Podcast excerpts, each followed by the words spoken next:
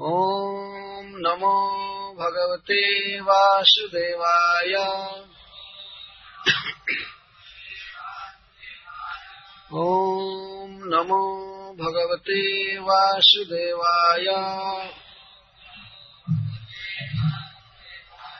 ॐ नमो भगवते वासुदेवाय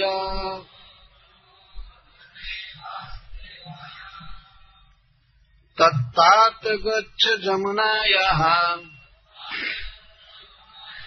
तत्तात् गच्छ भद्रं ते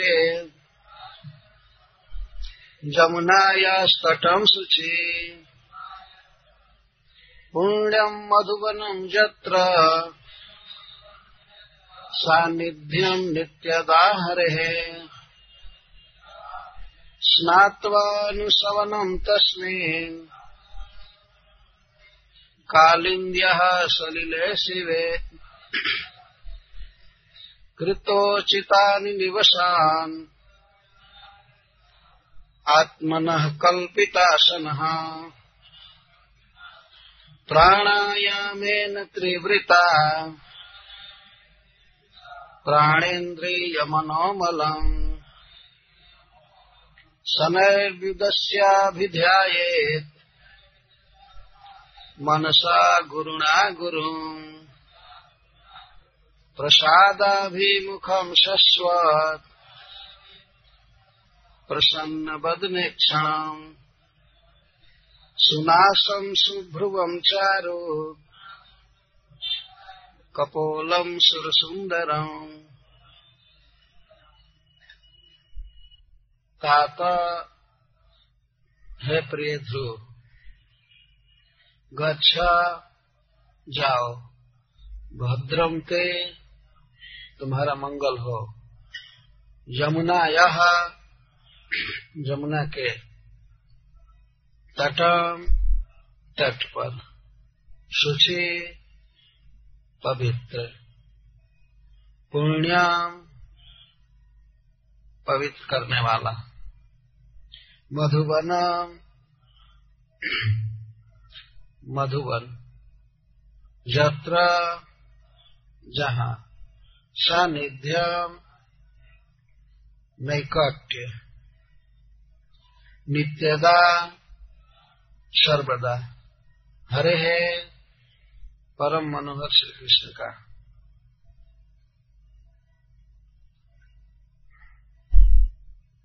जब ध्रुव महाराज ने अपनी सुदृढ़ निष्ठा को व्यक्त किया नारद जी के सामने कि मैं कभी भी अपने पिता के पास लौट नहीं सकता हूँ जब तक मैं त्रिभुवन में उत्कृष्ट राज्य प्राप्त न कर। लू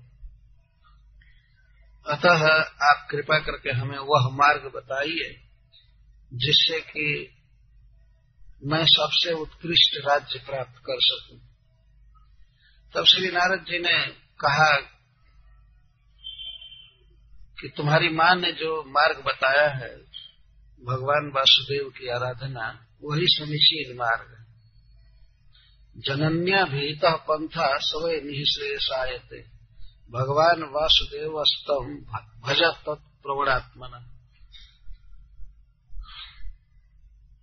तुम्हारी माँ ने जो भगवान वासुदेव के विषय में कहा है कि उनकी आराधना करके ही ब्रह्मा जी को सबसे बड़ा पद मिला मनु महाराज भी भगवान की आराधना करके सबसे बड़ा सुख पाए इस लोक में, स्वर्ग में और वैकुंठ में।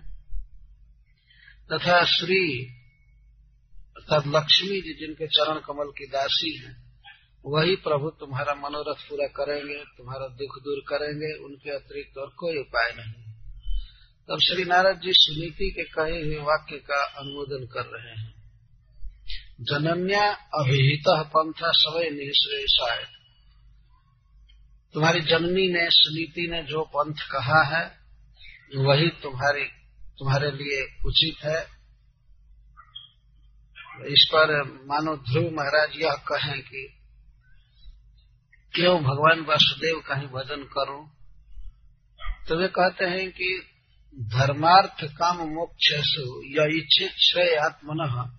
एकम एवं हरेश तत्र कारणम पाद सेवनम कोई भी व्यक्ति यदि धर्म, अर्थ, काम या मोक्ष में से कोई चाहता है तो सबको चाहता है तो उसके लिए एकमात्र उपाय है भगवान श्री हरि के चरण कमल की आराधना। क्योंकि वही सर्वेश्वर है, वही मुक्ति देते हैं, भुक्ति देते हैं, सब कुछ वही देते हैं। अतः उनकी ही आराधना करनी चाहिए। इसलिए तुम भगवान वसुदेव का भजन करो। भज तत् प्रवणात्मना। तत्प्रवण आत्मना, अर्थात श्री कृष्ण के तरफ़, विष्णु के तरफ़ जो चित्त अपने आप धावित हो रहा हो प्रवण का, आत्मा मन मन। भगवान के तरफ़ मन को केंद्रीभूत करके, उन्हीं में लगा करके, उनके रूप गुण लीला में भजन करो। तो जैसे कोई भी कार्य विशेष करने के लिए देश विशेष की आवश्यकता होती है, उसी तरह से भगवान को पाने के लिए सबसे पहले देश का विचार किया जाता है। जैसे मान लीजिए कोई व्यक्ति किसी विशेष प्रकार की फैक्ट्री लगाना चाहता है तो देखेगा कि यहाँ से पानी की सुविधा है कि नहीं, हमको कारखाना के लिए पानी चाहिए और रॉ मेटेरियल्स उसको कच्चा माल चाहिए और फिर सस्ता लेबर्स चाहिए, मजदूर चाहिए। माल तैयार हो जाए तो ट्रांसपोर्ट करने के लिए सुविधा चाहिए, फिर उसके लिए वो मार्केट चाहिए। कई तरह का विचार करेगा, तब तो फैक्ट्री बैठाएगा। तो उस देश पर विचार किया जाता स्थान पर कि यह स्थान हमारे कल कारखाना के लिए उचित है कि नहीं? वैसे जगह पर जब सब तरह सुविधा होगी तो बैठाना चाहेगा तो उससे लाभ मिलेगा, उससे श्रेय प्राप्त होगा। श्रेय मतलब अर्थ, उसके लिए। इसी तरह से जो व्यक्ति भगवान को पाना चाहता है तो उसके लिए शास्त्र या संत विचार करते हैं कि किस स्थान पर वो भजन करे, जहाँ पर उसका भजन, उसके द्वारा की गई भक्ति सद्यो फलदायक हो सकती है। थोड़ा भी किया जाए तो महान फल की प्राप्ति करा सकती है भक्ति। क्या कोई ऐसा स्थान है? तो इस संसार में अनेक स्थान हैं जहाँ पर भगवान की भक्ति कई गुना फलवती होती है। जैसे इस भूमंडल पर सबसे पावन क्षेत्र है, सबसे महत्वपूर्ण ब्रज क्षेत्र, जहाँ भगवान जन्म लिए और लीला किया उन्होंने। सबसे महत्वपूर्ण। और श्री नवदीप धाम, मायापुर धाम, जहाँ भगवान आज से लगभग 500 वर्ष प्रकट हुए और उस भूमि को भगवान ने धन्य किया अपने आविर्भाव से चैतन्य महाप्रभु के रूप में और वहाँ संकीर्तन प्रारंभ किया, वहाँ से प्रचार प्रारंभ किया। और जैसे यह क्षेत्र है, पूरी, यहाँ पर साक्षात भगवान विराजते हैं और श्री चैतन्य महाप्रभु ने और अनेक वैष्णव ने इस भूमि को धन्य किया है। यहाँ रह करके, इसका भ्रमण करके, जैसे कण कण में भक्ति का वास है। पर यदि सारी बातें मिलाई जाए, सभी तीर्थों पर विचार किया जाए तो ब्रजमंडल सर्वश्रेष्ठ है। तो श्री नारद जी भक्ति के सदगुण पर दृष्टि रख करके कि कहाँ पर भक्ति की जाएगी तो वह बहुत ज़्यादा फल देगी, सफल होगी और अच्छा रहेगा। भगवान में मन लग सकता है। तो उसके लिए उन्होंने ब्रज क्षेत्र को ही चुना है। अतः ध्रुव महाराज से सबसे पहले स्थान बता रहे हैं। यह गुरु का आचार्य का कर्तव्य होता है कि अपने शिष्य को वह स्थान बतावे, उसके स्वभाव के अनुसार, जहाँ वो रह करके भजन कर सके। तो श्री नारद जी सबसे पहले स्थान बता रहे हैं। तत्तात गच्छ भद्रम ते हे तात, हे प्रिय उद्धव, हे प्रिय ध्रुव, तुम्हारा मंगल हो, तुम जो चाहते हो, तुम्हारा मनोरथ पूरा हो। मैं एक प्रकार से श्री नारद जी ने आशीर्वाद दिया। भद्रम ते ते भद्रम, तुम्हारा भद्र हो, तुम्हारा कल्याण हो। क्या था उन्होंने और फिर वाणी द्वारा आशीर्वाद दे रहे हैं, भद्रम ते। तो तुम्हें जमुना या सूची तटम गच्छ। जमुना के पवित्र तट पर जाओ। ए सुनंदा दास अभी सोने लगे। कुछ देर के बाद सोते तो ठीक रहता है।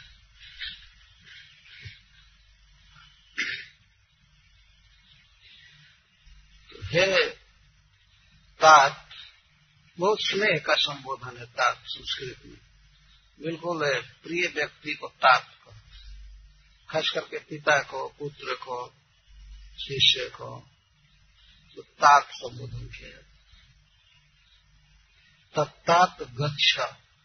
हे प्रिय, तुम जाओ जमुना के पावन तट पर। तो इस पर प्रश्न हो सकता है कि यमुनोत्री से निकलकर प्रयागराज तक जमुना जी बहती है तो कहाँ जाए? जमुना के पावन तट पर जाओ। तब श्री नारद जी लोकेशन बता रहे पुण्यम मधुबनम जत्र। पुण्यम मधुबनम जमुना जी के तट पर एक वन है, जिसका नाम है मधुबन वास्तव में कभी कभी चौरासी को ब्रज को वृंदावन कहते हैं मधुबन कहते हैं, गोकुल कहते हैं। इसलिए मधुबन शब्द से केवल वह एक वन ही अभिप्रेत नहीं है। ये समझना चाहिए। जैसे हमारे यहाँ गाते हैं मधुबनवा में जाके राम जोगिनी बनोगी। तो उस मधुबन का अर्थ है पूरा ब्रजमंडल।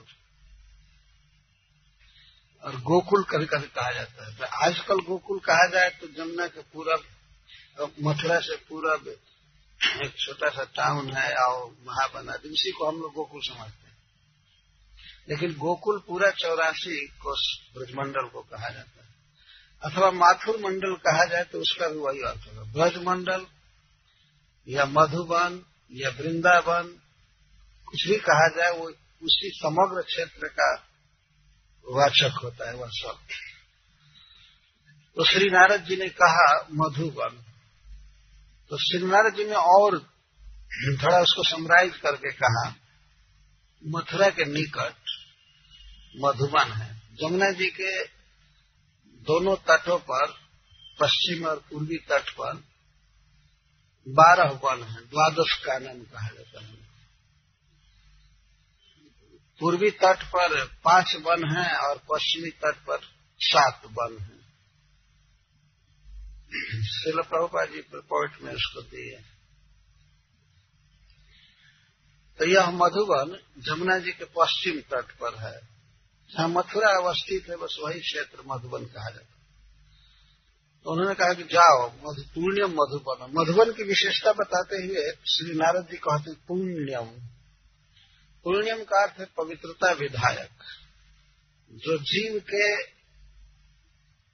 अनादिकालीन बहिर्मुखता को दूर कर दे, भगवान में मति को आविष्ट कर दे, उसको पुण्यम कहते पवित्र कर दे। पुण्य श्रवण कीर्तन। तो भगवान का धाम है, भगवत विमुखता का विनाशक है, और भगवत उन्मुखता को देता है, भगवान में प्रीति देता है। तो पुण्यम कहा गया जत्र हरे नित्यम सानिध्यम। सानिध्यम नित्यदा हरे और सबसे बड़ी विशेषता ब्रजमंडल की यह है कि वहाँ पर भगवान श्री कृष्ण का सानिध्य नित्य प्राप्त रहता है। नित्य नित्यता दा का अर्थ होता है समय। उसी में कई दूसरे शब्द लगाए, जैसे कदा, जदा तदा, सर्वदा तो नित्यदा, यहाँ पर नारद जी कह रहे नित्यदा। नित्य कृष्ण रहते हैं वहाँ। सब सदा रहते कहीं जाते ही नहीं है। वृंदावनम परित्यज पाद में कम न कच्छ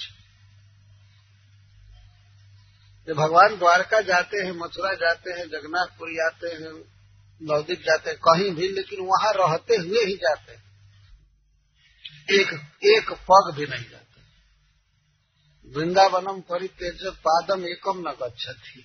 एक पैर भी बाहर नहीं तो जो भी भाग्यवान उस भूमि में जाता है या बसता है, उसे पता हो या न हो, लेकिन परम मनोहर, रासलीला विलासी श्री कृष्ण का सॉन्ग उसे हमेशा रहता है। अनुभव होने दूसरी बात है, और फैक्ट जो वस्तु शक्ति हो अलग है, भले अनुभव हो या ना हो लेकिन भगवान श्री कृष्ण का सदा साथ रहता है, क्योंकि वो उनका घर है। कोई भी व्यक्ति उनके घर में जाता है, वृंदावन में जाता है तो भगवान का साथ उसे मिलता है। अब यह बात अलग है कि अनुभव क्यों नहीं होता है, सबको कि भगवान हमारे साथ में है। तो अनुभव न होना ही तो अपनी कमज़ोरी है, लेकिन भगवान रहते हैं साथ में।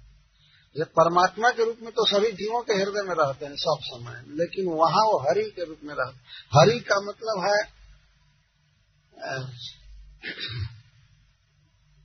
सर्व अमंगल हरे, प्रेम दिया हरे मन। तो यहाँ प्रेम दिया हरे मन के अर्थ में है, भगवान श्री कृष्ण ब्रज में परम सुंदरतम स्वरूप में है। नर बपु तहारा स्वरूप। हाथ में बांसुरी लिए हुए मोरपंख बांधे हुए गोचारण करते हैं, अनेक परिकरों के साथ अनेक लीलाएँ करते हैं। परम आकर्षक है परम सुंदर, अपने रूप को देख करके भगवान श्री कृष्ण को भी बहुत विस्मय होता है कि मैं इतना सुंदर कैसे कभी कभी वो विचार करते हैं कि मैं कितना सुंदर हूँ। तो अपने सौंदर्य का आस्वादन करने के लिए राधा रानी के भाव को लेकर नवदीप में प्रकट हुए। अपने सौंदर्य पर, अपने प्रेम पर लुब्ध होकर और अपने विरह में अपने रो रहे थे। इतना रोए हैं चैतन्य महाप्रभु, इतना रोए हैं कि कुछ लोग तो कहते हैं, आज तक वो चैतन्य तो कृष्ण प्रेम में पागल हो गया था सही में पागल हो गया था। ये लोग मानते हैं बाह्य लोग, जो नहीं जानते हैं चैतन्य महाप्रभु, वो कहते वो तो पागल हो गए थे कृष्ण प्रेम में। जैसे स्त्रियाँ रोती हैं वैसे वे राग पूर्वक गंभीरा मंदिर में रोया करते थे, रात भर। और कभी कभी तो ऐसी दशा हुई है जिसका वर्णन चैतन्य चेतांश में दिया गया है। दरवाजे के सुराख से पार हो जाना छोटे से स्वरूप में हो जाना। तो कभी कभी भगवान चैतन्य महाप्रभु भावना करते थे कि मैं गोपी हूँ और श्री कृष्ण ने बांसुरी बजाया है, मेरा पति हमको घर में बंद कर दिया है। हाँ मैं कैसे जाऊँगी कैसे जाऊँगी? तो एक तो रो रहे हैं, विलाप कर रहे हैं, और तब द्वार खोजने लगती है गोपी। कैसे जाऊँ कैसे जाऊँ? तो गंभीरा के सूक्ष्म छेद में से वे पार और जा करके समुद्र में गिरे थे, जमुना समझ करके मल्लाह उनको जाल में फंसाया था। तो बहुत पहले तो खुश हुआ कि बहुत बड़ा मत्स्य हमारे चंगुल में आया है, लेकिन जो भी अपना जाल मुक्त कर रहा था, अंधकार में देखा नहीं, भगवान का स्पर्श हो गया। तो उसको तो प्रेम का विकार हो गया। लेकिन वो समझता था कि भूत लग गया। हाय रे, मैं ऐसा ऐसा मुर्दा नहीं देखा, बाप रे बाप, ये तिगना चौगना लंबा है। एक हस्त पाद तार तीन तीन हाथ। संधियाँ खुल गई थी। भगवान का वैसे दिव्य स्वरूप है, उसमें जड़ कुछ भी नहीं है, लेकिन फिर भी ऐसा देखा गया। विरह में यहाँ हड्डी संधियाँ खुल जाती। केवल चर्म मात्र था। कई जगह से। तो श्री चैतन्य महाप्रभु तिगुना लंबा दिख रहे थे वो तो बिल्कुल बेहोश होने लगा कि हाय, हमको भूत लग गया, भूत लग गया। वास्तव में तो उसको प्रेम प्राप्त हो चुका था।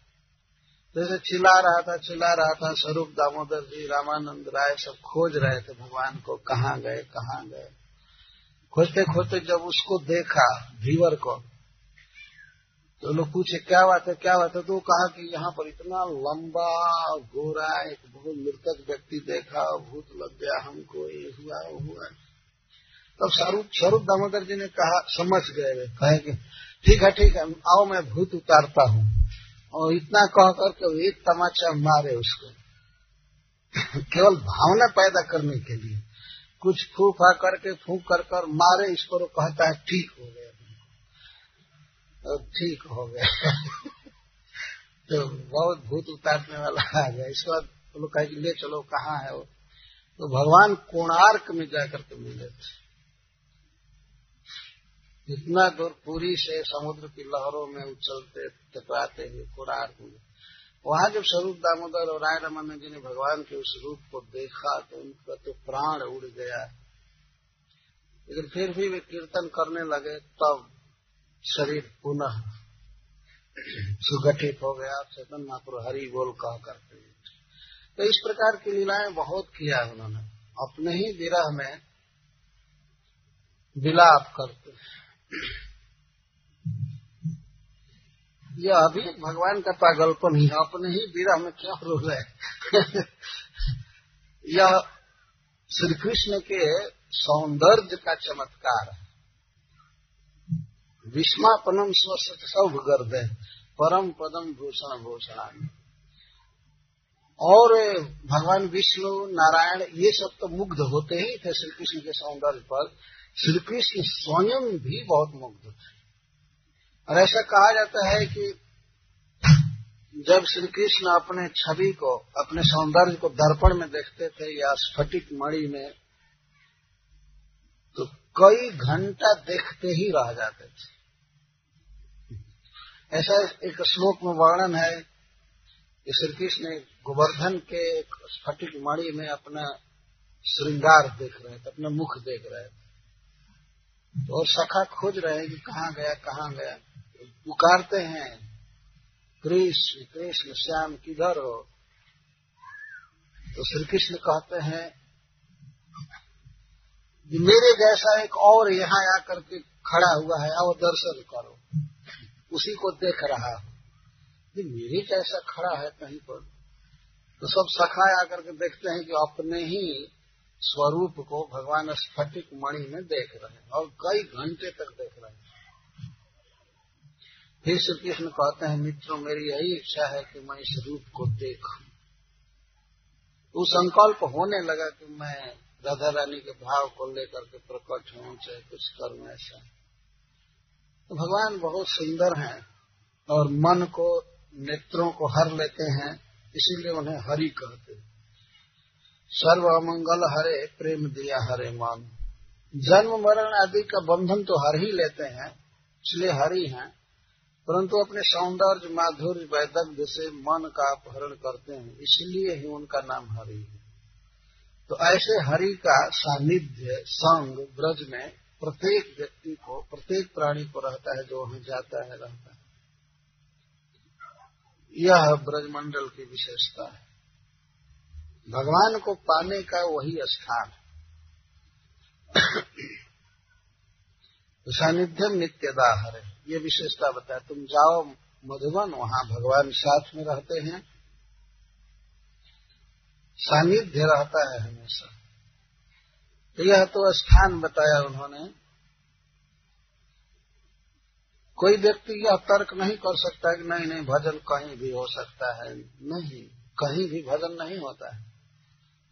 कुछ मंदिर होना चाहिए, वैष्णवों का संग होना चाहिए, भगवान का धाम, तीर्थ, ऐसा होना चाहिए। जहाँ भक्ति की क्रियाएँ अधिक सफल हो सके। हम लोग भगवत गीता पढ़ते हैं।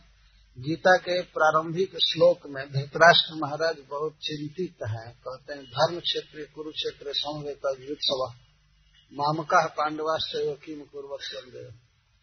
हे संजय, पांडु के पुत्र और मेरे पुत्र कुरुक्षेत्र में युद्ध के लिए जुट कर क्या किए? वहाँ पर आचार्यगण कहते हैं कि धृतराष्ट्र का कलेजा धक धक कर रहा है क्योंकि युद्ध धर्म भूमि में होने जा रहा था। धर्म क्षेत्र में युद्ध होने जा रहा था तो निश्चित ही धर्म जीतेगा, धर्म विजयी होगा। अधर्म करने वाले लोग मारे जाएँगे। धृतराष्ट्र के हृदय में शंका हो गई। तो कुरुक्षेत्र के पहले धर्म क्षेत्र शब्द निकला उनके मुख से उनके भय का सूचक। हाय हाय, धर्म क्षेत्र में युद्ध हो रहा है। तब हमारे अधार्मिक पुत्र कैसे जीत सकते? हैं उनको ये चिंता हो रही। ये फिर भी पूछते हैं, कहो कहो, कैसे लड़े, क्या हुआ? है भीष्म पिता में गिर चुके थे दसवें दिन ये प्रश्न कर रहे हैं धरतराष्ट्र अपने सुखी से। उनको पूरा पूरा विश्वास था कि ये जो भूमि है कुरुक्षेत्र की, यह अपने प्रभाव से पांडवों को विजय देगा।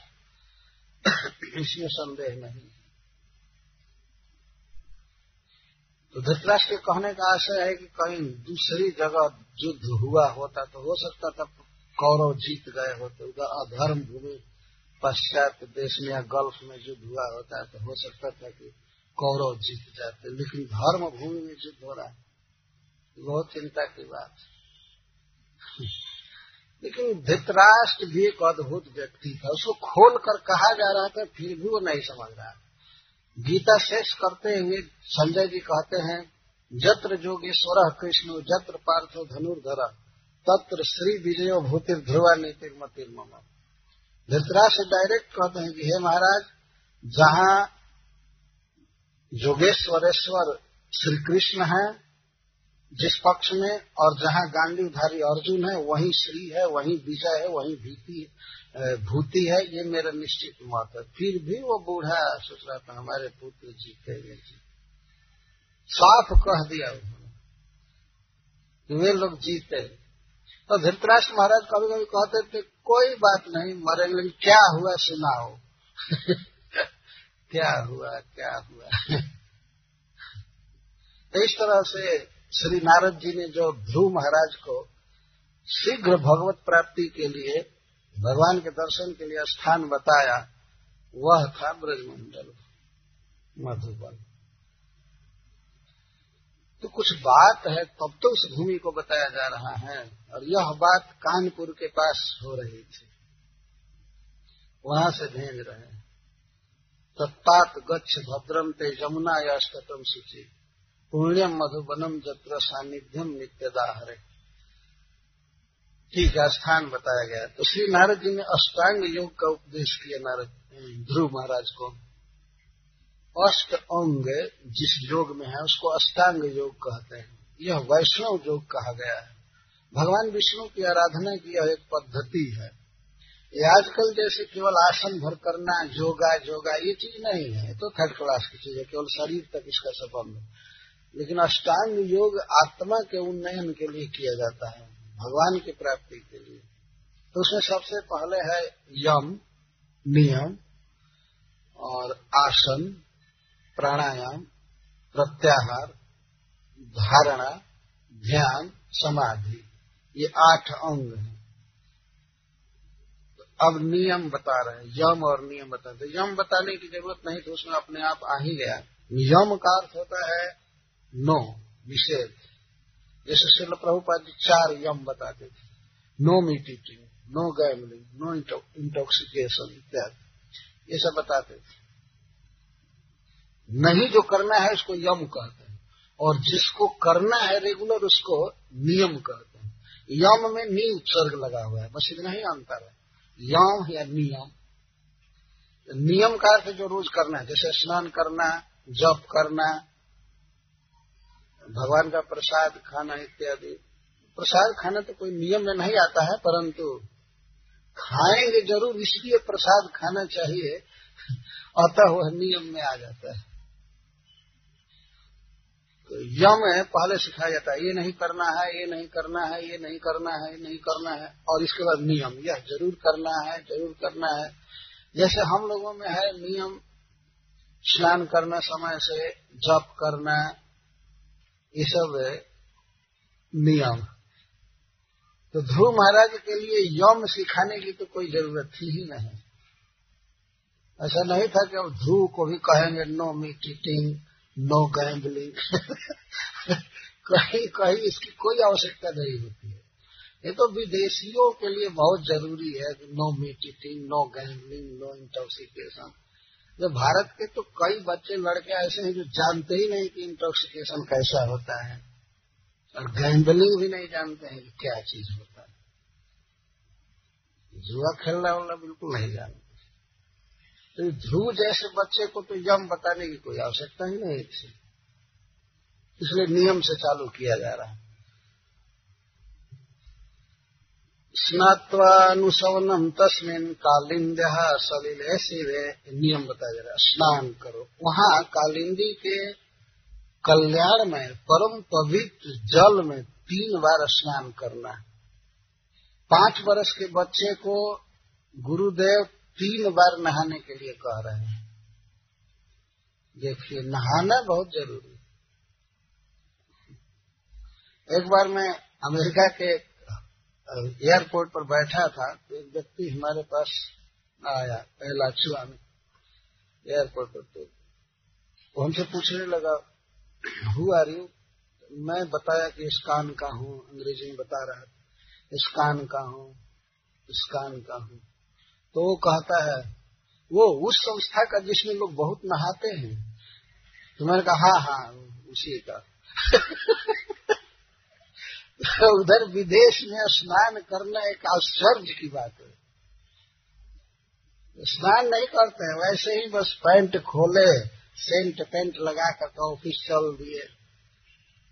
तो स्नान क्या करेंगे? शौच होने के बाद अंग भी नहीं धोते। तो स्कान प्रसिद्ध है कि स्कान के भक्त लोग बहुत स्नान करते हैं। मैं कहा हाँ हाँ उसी संस्था का बहुत स्नान करते हैं। इसी सबसे पहला जो नियम बताया जा रहा है, स्नान बताया जा रहा है। और स्कान के मतलब स्कान जिस परंपरा में है, श्री नारद जी ही मूल प्रचारक हैं भक्ति के। वे सबसे पहले स्नान बता रहे भगवान का भजन करने के लिए शरीर को शुद्ध रखना चाहिए। शुद्ध रखना ज़रूरी है।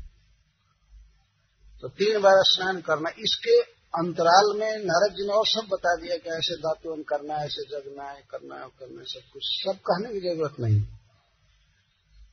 कालिंदी के सलिल सीवे सलिल, कालिंदी के कल्याण में, जल में अनुसवनम स्नात तीन बार स्नान करना त्रिसंध्यम प्रातः मध्यम दिन और सायं स्नान करना। स्नान बहुत ज़रूरी है, स्नान से नहीं डरना चाहिए। महाभारत में लिखा गया है कि जो क्षत्रिय युद्ध से डर जाता है और जो ब्राह्मण स्नान करने से डरता है, ये दोनों नरक में जाते हैं। ब्राह्मण को स्नान करने से नहीं डरना चाहिए। स्नान करके जाना चाहिए। आप देखते हैं मंदिर में अधिकार नहीं होता है जाने का, भले आप सेकंड इनिशिएशन चाहे चौथा भी ले ले इनिशिएशन लेकिन बिना नहाए नहीं जा सकते। नहा करके ही जाना। कोई ये नहीं कह सकता, हमने सेकंड इनिशिएशन लिया है इसलिए हमको नहाने की ज़रूरत नहीं है। सेकंड इनिशिएशन पर और अधिक नहाना पड़ता है। फ़र्स्ट पर तो काम चल जाता है। लेकिन सेकंड पर तो नहाना ही पड़ता है। तो स्नान भक्ति का एक अंग है। भक्ति का अंग नहीं है, लेकिन भक्ति की भूमिका है। जैसे लोटा दूध नहीं है, लेकिन दूध लोटा नहीं रहेगा, है ना? बर्तन में ही दूध रह पाएगा। कोई कहे दुकानदार से कि नहीं नहीं, दूध हमको दो। तो दुकानदार पूछे कि आपके पास कोई पात्र है दूध के लिए? तो कहेगा, पाकिट है, दे दो इसमें। तो उसमें चू जाएगा। यह इसका पात्र नहीं है। ये स्नान करना, ये सब भक्ति नहीं है, लेकिन भक्ति के लिए पात्रता है, पात्र, वहाँ टिकती है भक्ति। विष्णु का भजन करना है तो विष्णु जैसा स्वच्छ होना चाहिए। देवो भूतवा देवम जजित देवता बन करके तब देवता का भजन करना चाहिए। बताइए, पाँच वर्ष के बच्चे को तीन बार स्नान करने के लिए कहा जा रहा है। और कोई स्पेयर कपड़ा लेकर के घर से नहीं गया था। वही बस कॉफीन पहन करके रहना था जंगल में। कुछ भी हो, स्नान तो करना ही है। और वो भी कालिंदी के जल में। पता नहीं, जाड़े में गए होंगे तब भी ठंडा में ही नहाना पड़ता है। ऐसा नहीं, गीजर सीजर ऑन करके और ध्रुव महाराज कर रहे हैं कहीं कहीं तो सब सुविधा रहती है, फिर भी मंगलाते हैं, भाग नहीं देते और ध्रुव महाराज जी के लिए तो मंगलारती का कोई प्रश्न नहीं था, वो सोने का ही कोई सवाल नहीं था। सोने के लिए उपदेश नहीं किया गया कि ऐसे सो या। तो तीन बार स्नान करके, और कृतो चितानी, वो तो बहुत पढ़े लिखे व्यक्ति थे नहीं ध्रुव महाराज, इसीलिए कुछ देवता नमस्कार, भगवान का प्रणाम, एकादश श्लोक बोलकर, तिलक उलक करके शुद्ध होकर के और तब आसन पर बैठने की बात नारद जी कह रहे हैं, यम नियम और आसन। कृतोचिता ने निवसन, आत्मन कल्पित आसन। अपने लिए कल्पित आसन होना चाहिए। कल्पित? संस्कृत में कभी कल्पना का अर्थ होता है रचना। आसन की रचना करनी चाहिए। पृथ्वी कैसी होनी चाहिए, जहाँ हम बैठे, बिल्कुल समतल, और वहाँ पर चींटे, कीड़े आदि का उपद्रव न हो, ऐसे चुनना चाहिए। नहीं तो ऐसे बैठे ध्यान करने के लिए आकर के चींटी काटी तो ध्यान क्या करेंगे? कोई कीड़ा काटा तो उसको खुजलाने में, भगाने में ही फंसे रहेंगे। इसीलिए आसन बनाने के लिए पहले भूमि का चुनाव होता है, समतल भूमि हो, और वहाँ पर दीमक और कीड़े मकोड़े, चीटे न हो। उसके बाद उस पर घास बिछाया जाता है। कुश कुश घास उसको बिछाया जाता है। इसके बाद कपड़ा, जो अजिन अजिन मतलब मृग चर्म कुछ ऐसे आसन जैसे मृग चर्म आदि, उस पर चीटे या कीड़े नहीं आते। सांप भी दूर चले जाते हैं, उसके गंध से। इसीलिए सब आसन साधु महात्मा जंगल में रखते थे। तो नारद जी कह रहे, कल्पित आसन, रचित आसन से आसन रच करके, उस पर बैठ करके तब प्राणायाम सिखा रहे। प्राणायाम त्रिवृता प्राणेन्द्रिय मनोबलम समय विदस्या विध्यायत मनसा गुरुना गुरु और कह रहे, तब प्राणायाम करना चाहिए। आसन जब सिद्ध हो जाए तब तो आसन रचने की दो प्रक्रिया है। एक तो जिस पर बैठेंगे, वह आसन रचे और दूसरा कैसे बैठेंगे वो अलग अलग रचना है। जैसे पद्मासन है, स्वस्तिकासन है। भगवान का भजन करने के लिए आसन बताया जा रहा है। आसन बहुत ज़रूरी है। सब चीज़ का अपना अपना आसन होता है। भक्ति करने का भी आसन होता है। और वो आसन बदलता रहता है समय समय के अनुसार। मान लीजिए भगवान की आरती हो रही है मंदिर में तो उस समय और पद्मासन कोई लगाकर बैठे तो गलत होगा उस समय तो भगवान के सामने खड़ा हो जाना और करताल बजाना, हाथ बजाना, नाचना, गाना, यही आसन है, उचित। और कभी कभी बैठ करके भजन करते हैं। आपने सब लोगों ने मंदिरों में देखा होगा, खासकर स्कान मंदिर में, कि भक्त लोग कभी कभी खड़ा भजन करते हैं। खड़े शरी हो जाते हैं। तो मंगला आरती में संध्या आरती में या कीर्तन में, गली में प्रचार करते समय खड़ा भजन करते हैं। नृसिंह वंदना बैठ करके करते हैं और भागवत बैठ कर सुनते हैं। जो भी वो आसन होना चाहिए अलग अलग अगर बैठना हो तो कैसे बैठे, खड़ा होना है तो कैसे खड़ा हो, ये सब निर्धारण किया गया है। प्रत्येक चीज़ का अपना आसन होता है। कोई ट्रेन चला रहा है तो उसका आसन होता है। ऐसा नहीं कि शीर्षासन लगा करके ट्रेन चलाना चालू करे। इसको सरकार एक ही दिन में डिसमिस कर देगी ये क्या कर रहा है। कई कई, कोई कोई गाड़ियाँ हैं, बैठ नहीं सकते हैं, खड़ा ही चलाना है। तो खड़ा आसन चलाना तो भगवान का जहाँ स्मरण करना है तो शास्त्र बताता है क्या क्या आसन लगावे तो सुखासन से बैठना चाहिए भगवान का भजन ऐसे ढीलासन से नहीं होता है ऐसे बैठे कभी कभी कथा में या जप करते समय भक्त उंगते रहते हैं, कहते कि क्या भगवान को प्राप्त करेंगे? जो सजग आसन नहीं बाँध सकते तो इतने कमज़ोर लोग भगवान को नहीं पा सकते।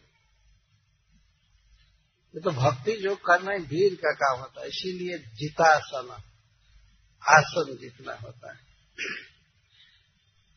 अष्टांग योग में आसन एक अंग है, आठ अंग में।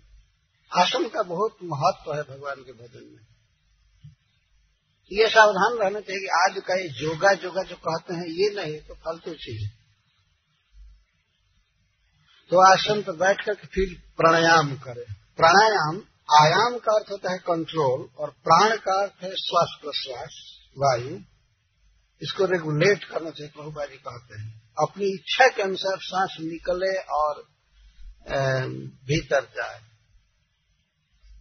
तो त्रिव्रता तीन प्रकार से प्राणायाम किया जाता है। एक तो जब धीरे धीरे नासिका से वायु को खींचते हैं तो इसको पूरक कहते हैं। पूरक।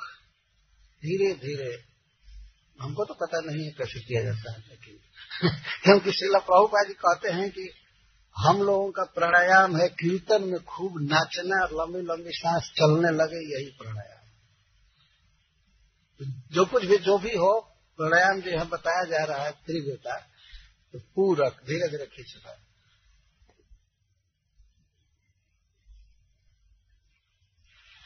और धीरे धीरे हवा को निकालने इसको रेचक कहते हैं। नासिका से हवा को तीन प्रकार से प्राणायाम करने से इस प्राणायाम का ऐसा प्रभाव कहा गया है कि प्राणेन्द्रिय मनोमलम, प्राण इंद्रिय और मन के मल को ही खत्म कर देता है। अर्थात जो प्राण में, इंद्रिय में और मन में चंचलता होती है, विषय भोग के तरफ़, वो शांत हो जाती है। इंद्रिया, इंद्रियों की चंचलता समाप्त हो जाती है, मन की चंचलता समाप्त होती है। उसी को नारद जी कह रहे हैं समय विदस्या विध्यायत मनसा गुरुना गुरु। तो प्राणायाम, तीन प्रकार के प्राणायाम द्वारा प्राण, इंद्रिय और मन के चंचलता रूप दोष को विदस्य, निरस्त करके और तब अचंचल मन से गुरु का ध्यान करना चाहिए। लेकिन यहाँ गुरु का अर्थ है भगवान, क्योंकि तत्काल वर्णन किया गया भगवान के रूप का। शास्त्रों में भगवान को डायरेक्ट गुरु कहा जाता है। गुरु कहा जाए तो उसका अर्थ भगवान होता है। तो श्री नारद जी बता रहे हैं कि गुरुणा गुरु, मनसा गुरुणा गुरु अपने गुरु मन से गुरु का ध्यान करें। गुरु का अर्थ करते हैं श्रीधर स्वामी जी कहते हैं, श्री हरि। भगवान ही वास्तव में सबके जन्मदाता हैं और हितोपदेष्टा हैं। इसलिए वास्तविक गुरु श्री कृष्ण है। कृष्णम बंदे जगत गुरु। तो श्री कृष्ण का विष्णु का ध्यान करें। अब यहाँ तक धारणा की बात कही गई। तो यम, नियम, आसन, प्राणायाम और प्रत्याहार भी कह दिया। समय व्यूदस्य। इंद्रियों को, मन को विष्णु से हटा करके भगवान का की धारणा करें।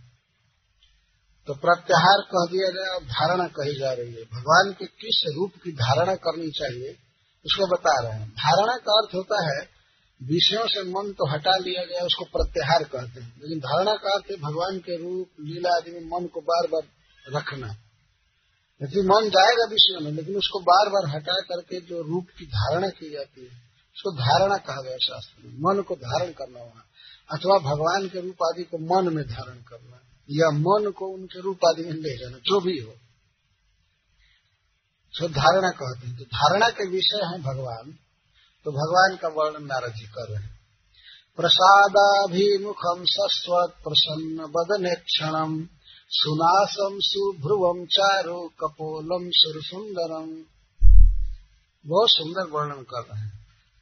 भगवान का इस तरह से ध्यान करना चाहिए कि भगवान कृपा करने के लिए, कुछ देने के लिए प्रसन्न मुख से हमारे तरफ़ देख रहे प्रसाद अभिमुखम भगवान का एक स्वभाव है।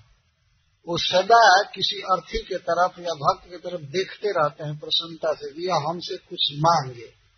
वो देने के लिए तैयार रहते हैं। ऐसा नहीं कि भगवान ये हैं कि कौन कौन आ रहे पता नहीं क्या मांगेंगे? वो ऐसा नहीं है। उनका अपार धन है। कोई खाने पीने वाला नहीं है।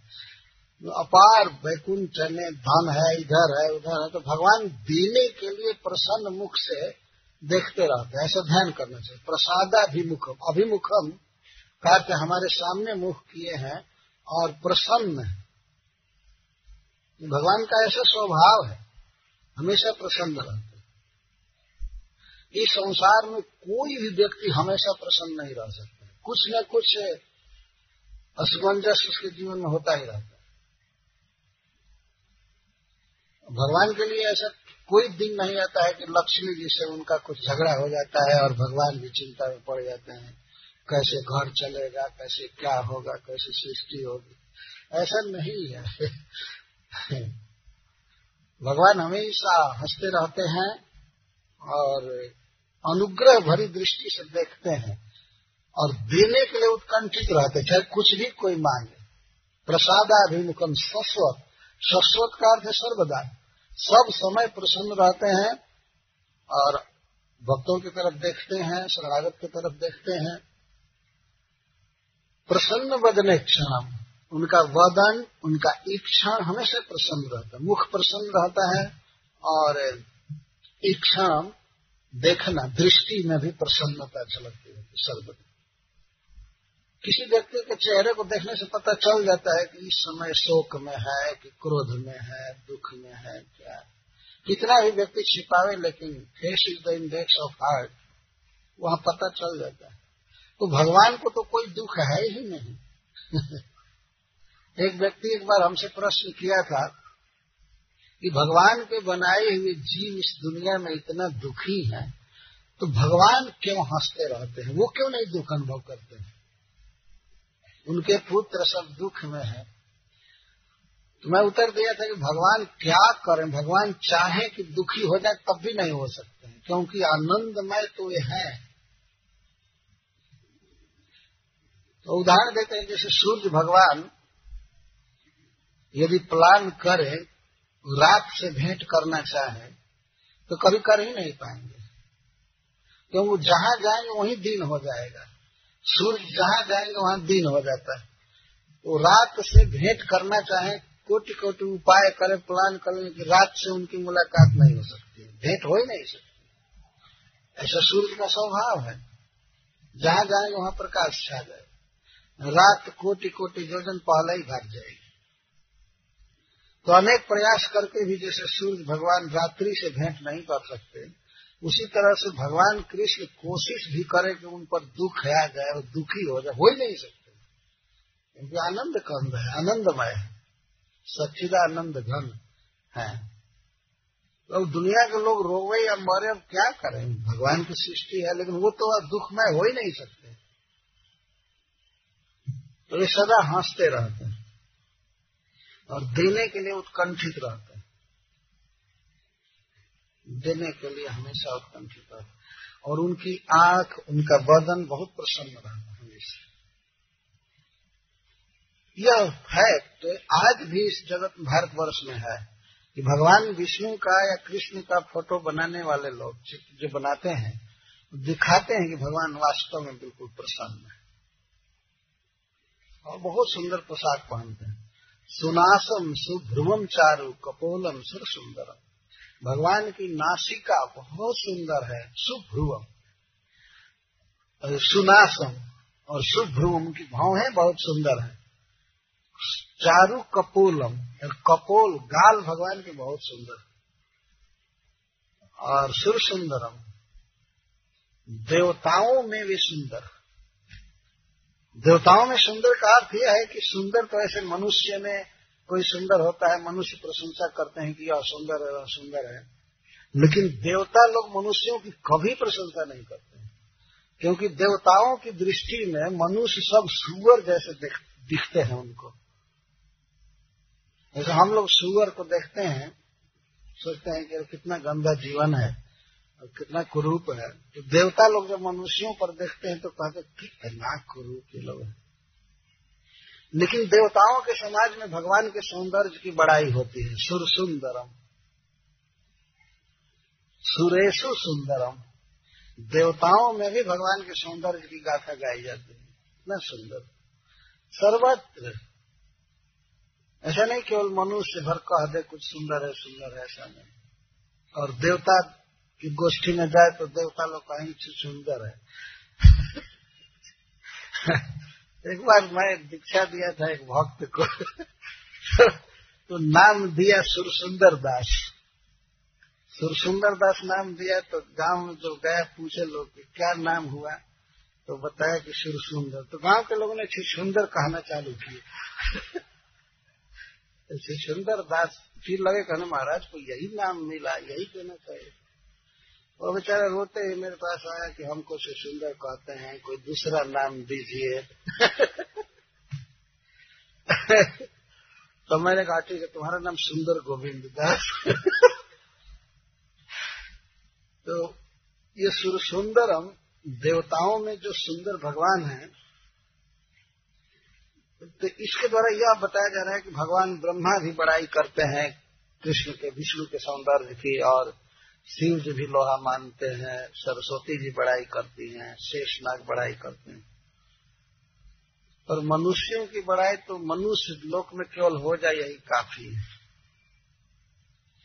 सुर सुंदरम इस जगत में प्रत्येक व्यक्ति सुंदर व्यक्ति को पसंद करता है। तो भगवान सबसे अधिक सुंदर है। पर पता नहीं कुछ लोग क्यों निराकार को पसंद कर लेते हैं? यह हम लोगों को सुनकर के आश्चर्य होता है कि निराकार से इतना क्यों अटैच हो जाते हैं? वो तो कभी बोलेगा नहीं, न दिखाई देगा, न उसका फ़ोटो खींच सकते हैं। कहाँ रहता है यही पता नहीं चलता है। ये फिर भी लोग निर्विशेष निर्विशेष निर्विशेष। यह एक ना समझी है। हम लोग इतने आदमी बैठे हैं, मान लीजिए किसी की पत्नी कहीं गायब हो जाए और पता उसको चले कि हमारी पत्नी तो निराकार हो गई तो उस दिन वो क्या सोचेगा?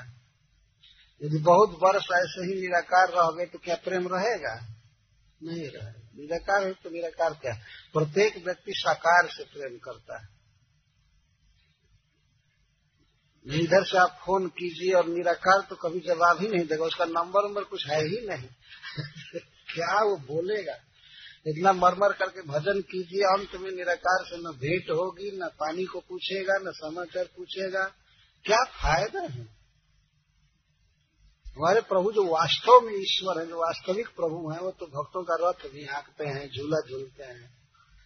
प्रेम से आलिंगन करते हैं, समाचार पूछते हैं, विपत्ति पड़ने पर गोवर्धन उठा लेते हैं, पर्वत उठा लेते हैं।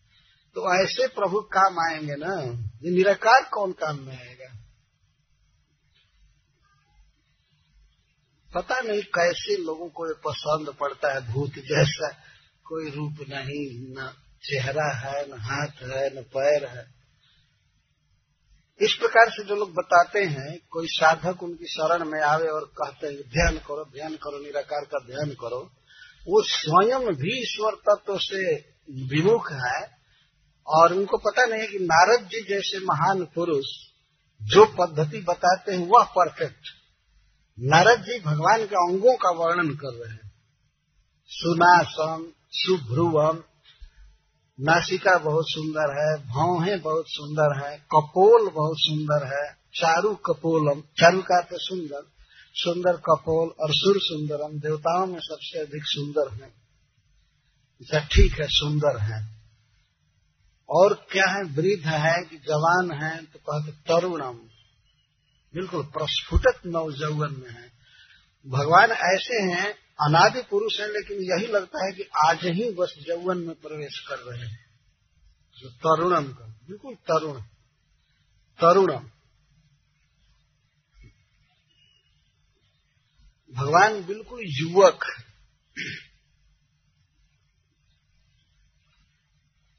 उसके बाद क्या है शब्द हाँ। तरुणम रमणीयांगम, अरुण ओष्ठे क्षणाधरम। ये विशेषण दिया जा रहा है। भगवान के रूप का वर्णन नारद जी कर तरुण है। ऐसा नहीं है कि वे अब बूढ़े हो गए और लाठी लेकर चलना पड़ रहा है।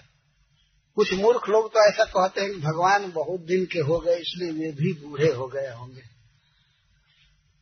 और कुछ उससे भी बड़े बड़े मूर्ख है, वो कहते हैं कि भगवान अब होंगे नहीं, कहीं वो भी अब खत्म हो गए होंगे। सौ लोगों को मरते हुए देखते हैं, ऐसे वो भी नहीं होंगे। लेकिन ध्यान रखना चाहिए, भगवान नित्य किशोर है। तरुणम रमणीय अंगम रमणीयानी, अंगानी जस्य, तम। भगवान के प्रत्येक अंग रमणीय है। आँखों के लिए रसायन, बहुत सुंदरता है, हाथ, पैर। इसलिए अब एक एक अंग का वर्णन कर रहे थे, जैसे सुभ्रुवम सुनाशम सुकपोलम तो श्री नारद जी तुरंत रमणीय अंगम। जो सारे अंगों को कह दे रमणीय। रमणीय का अर्थ मन रम जाएगा, नेत्र रम जाएगा तो इंद्रिय रम जाएगी। इतना सुंदर है, सुकुमार है। सब कुछ परम सुंदर है। रमणीय अंगम। अरुण उष्ठे क्षणाधरम। भगवान के, भगवान का ओठ ओठ कहते हैं अधर ऊपर का ऊपर का जो मुख के ऊपर है, ओष्ठ है और अधर, ये दोनों बिल्कुल लाल है। लाल।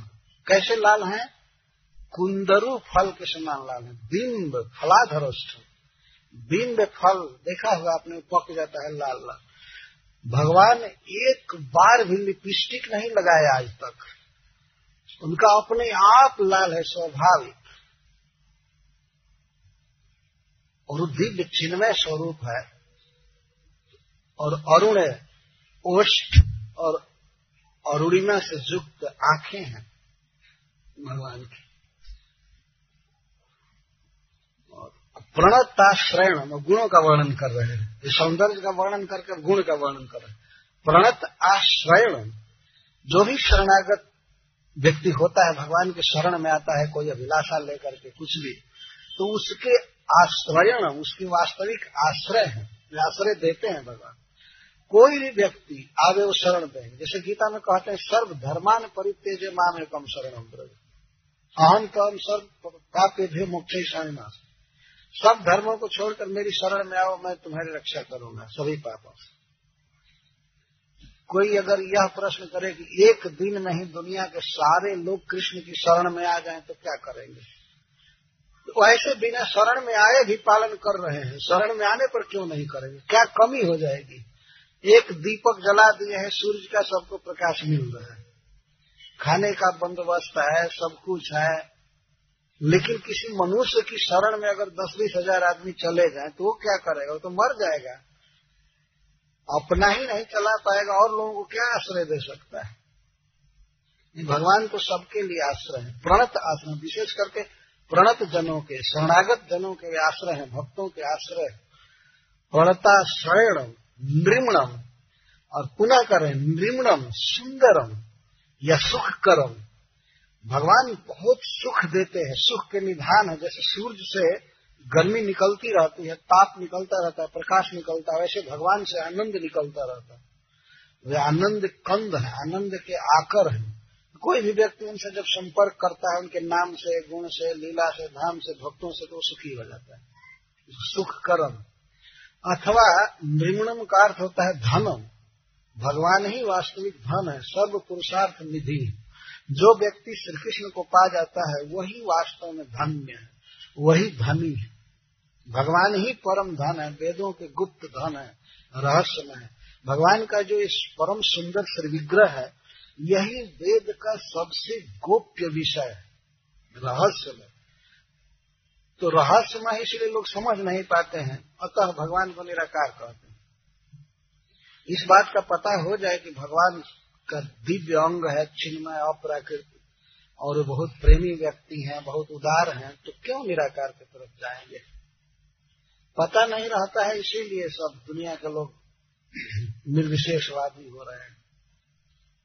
नृमणम शरण्यम करुणाणवम शरण्य।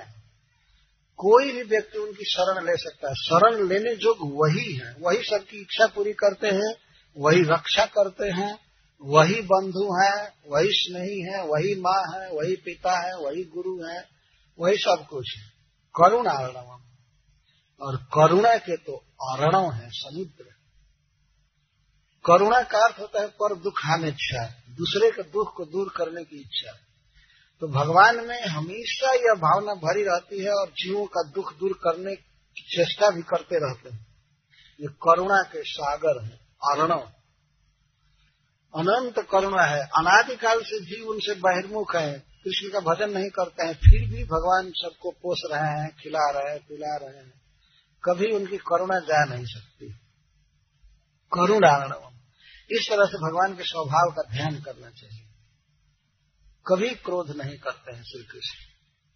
करुणा के अरणों पूतना का उद्धार भगवान ने किया वो विष लेकर के आई थी स्तन में।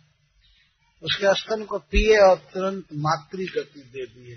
जसोदा को जो गति मिलती, मिली है, वह गति पूतना को दिया भगवान ने। कभी किसी के दोष को देखते नहीं। करुणा के अरणव है, महासागर है भगवान। ऐसे प्रभु का भजन करना चाहिए। जिन शत्रुओं को भगवान मारते हैं, उनको अपना धाम देते हैं। हतारी गति दायक, उनको कहा गया। जो शत्रु को मारकर अपना वैकुंठ धाम देते हैं जो कोई मारना थोड़े जिस सिद्धि को पाने के लिए बड़े बड़े जोगी तपस्या करते हैं, जल्दी वो सिद्धि नहीं मिलती है, वह सिद्धि भगवान अपने शत्रु को दे देते हैं। यह उनकी करुणा है, सहज। जैसे पिता अपने पुत्र का विरोधी नहीं हो सकता, उस तरह से भगवान कभी जीवों के शत्रु हो नहीं सकते। तो कृपा ही करते यह सब गुण है भगवान का। और पुनः सौंदर्य का वर्णन करते हैं। श्रीवत्सांकम। श्रीवत्स का चिन्ह उनके वक्षस्थल पर है। लक्ष्मी जी भगवान के बाएँ वक्षस्थल पर वास करती हैं। तो भगवान के सांवले शरीर पर एक लकीर जैसी रुमावली है, गोल्डन रुमावली उसको। पीला पीला रेखा है, वहाँ लक्ष्मी जी रहते हैं, उसको श्रीवत्स कहते हैं। श्रीवत्सांकम और इसके बाद क्या शब्द है? श्रीवत्सांकम घनश्यामम। और ध्यान करना ध्रुव कि भगवान का शरीर सांवले बादल के समान है, श्याम घन श्याम घन श्याम यह भगवान का स्वरूप है। वैसे भगवान कभी कभी गोरे वर्ण में भी प्रकट हुए हैं, लेकिन भगवान का जो वास्तविक स्वरूप है, वो श्याम ही है। तो हिंदी में भजन लिखने वाले भी लोग, गीत लिखने वाले सिनेमा का, वो लोग भी ये सब बात कहते हैं। गीत हिंदी में कि जसोमती मैया से पूछे नंद नंदलाल, राधा क्यों गोरी माए क्यों काला? तो भगवान क्यों सांवला है? कभी कभी दूसरे लोग भी पूछते हैं, भगवान सांवला क्यों है? पता नहीं क्यों सांवला है उनकी इच्छा जो भी हो। मेघ श्यामम श्रीवत सांकम मेघ श्यामम, पुरुषम वनमालिनम वे पुरुष इस शब्द के तात्पर्य में शिल प्रभुपा जी कहते हैं गॉड इज़ नेवर फीमेल भगवान कभी स्त्री नहीं। भगवान पुरुष है। वैसे यहाँ पुरुष शब्द का अर्थ है महापुरुष। महापुरुष के कई लक्षण होते हैं, जैसे आजानु लंबित भुजव भुजाएँ, जानू तक लंबी, आँखों, आँखें स्पेशल होती हैं। चरण में चक्र, कमल आदि के चिन्ह होते हैं। सब चीज़ विलक्षण होता है। मनुष्य या देवता वैसा नहीं होता है। तो भगवान का जो विग्रह है, उसमें विशेष लक्षण होता है। इसलिए उनको महापुरुष या पुरुष कहते हैं। तो वो सब लक्षण ध्यान करना चाहिए। कि भगवान के पैर में यह चिन्ह है, हाथ में यह चिन्ह है, भगवान की आँखें ऐसी हैं, उनकी भुजाएँ इतनी लंबी हैं, दीर्घ हैं, वर्तुल है, उनका शरीर औरों से बिल्कुल विलक्षण है। यह कहने का मतलब। और वन मालिनम, भगवान का यह स्वभाव है, पुष्प की माला पहनते हैं। सबसे धनी व्यक्ति वे चाहे तो केवल रत्न की माला पहने रहेंगे। हज़ारों बार रोज बदल सकते हैं रत्न की माला। लेकिन फिर भी वे वन मालिनम, वन की माला पहनते हैं। पुष्प माला से उनको बहुत प्रेम। और अनेक वर्ण के फूलों की गुथी हुई माला भगवान पहनते हैं। जैसे इसमें ये वर्ण दूसरा है। पंच वर्ण के पुष्पों की माला पहनते हैं। इसको वैजयंती माला कहते हैं। भगवान श्री कृष्ण खास करके ये माला पहन तो भगवान का कोई भी स्वरूप है, माला पहनने में बहुत शौकीन है। इसलिए भगवान की सेवा में माला बनाना, पुष्प अर्पण करना, यह एक प्रधान सेवा है। वन मालिनम शंख चक्र गदा पद्म अभिव्यक्त चतुर्भुजम। ये सब ध्रुव महाराज जी के लिए ध्यान के विषय का वर्णन नारद जी कर रहे हैं। इसके बाद ध्यान करो कि भगवान की चार भुजाएँ हैं। चारों भुजाओं में भगवान शंख चक्र गदा और पद्म धारण किए हैं। और शंख चक्र गदा और पद्म के कारण भगवान की भुजाएँ और अच्छी लग रही है, अभिव्यक्त है। ऐसे तो चारों भुजाएँ अगर नीचे गिराए रहे भगवान तो उतना सुंदर रूप से व्यक्त नहीं होती हैं, लेकिन जब ऐसे चक्र धारण करते हैं, शंख धारण करते हैं, और गदा धारण करते हैं, और कमल तो इसे अभिव्यक्त चतुर्भुज चारों भुजाएँ बिल्कुल अभिव्यक्त दिखती ये इसका ध्यान करो, भगवान चार भुजा के हैं। ये सब बातें कहने पर कभी कभी हमको याद आ जाती है, नहीं आनी चाहिए, लेकिन निर्विशेषवादियों की बात याद आती है उनको क्या हो गया, उनके भाग्य में क्या लिखा हुआ है, क्या मिलेगा। तो भगवान की चार भुजाएँ हैं। और वो लोग तो कहते हैं, भगवान को भुजा है ही नहीं, पैर है ही नहीं, आँख है ही नहीं।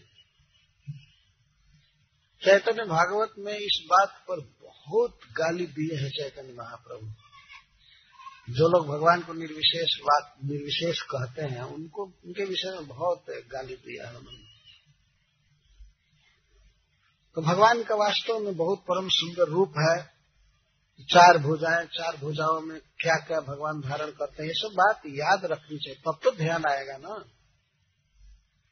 भगवान का ध्यान करने बैठे तो चार भुजाएँ, चार भुजाओं में विविध चिन्ह धारण किए हैं। शंख, चक्र गदा और पद।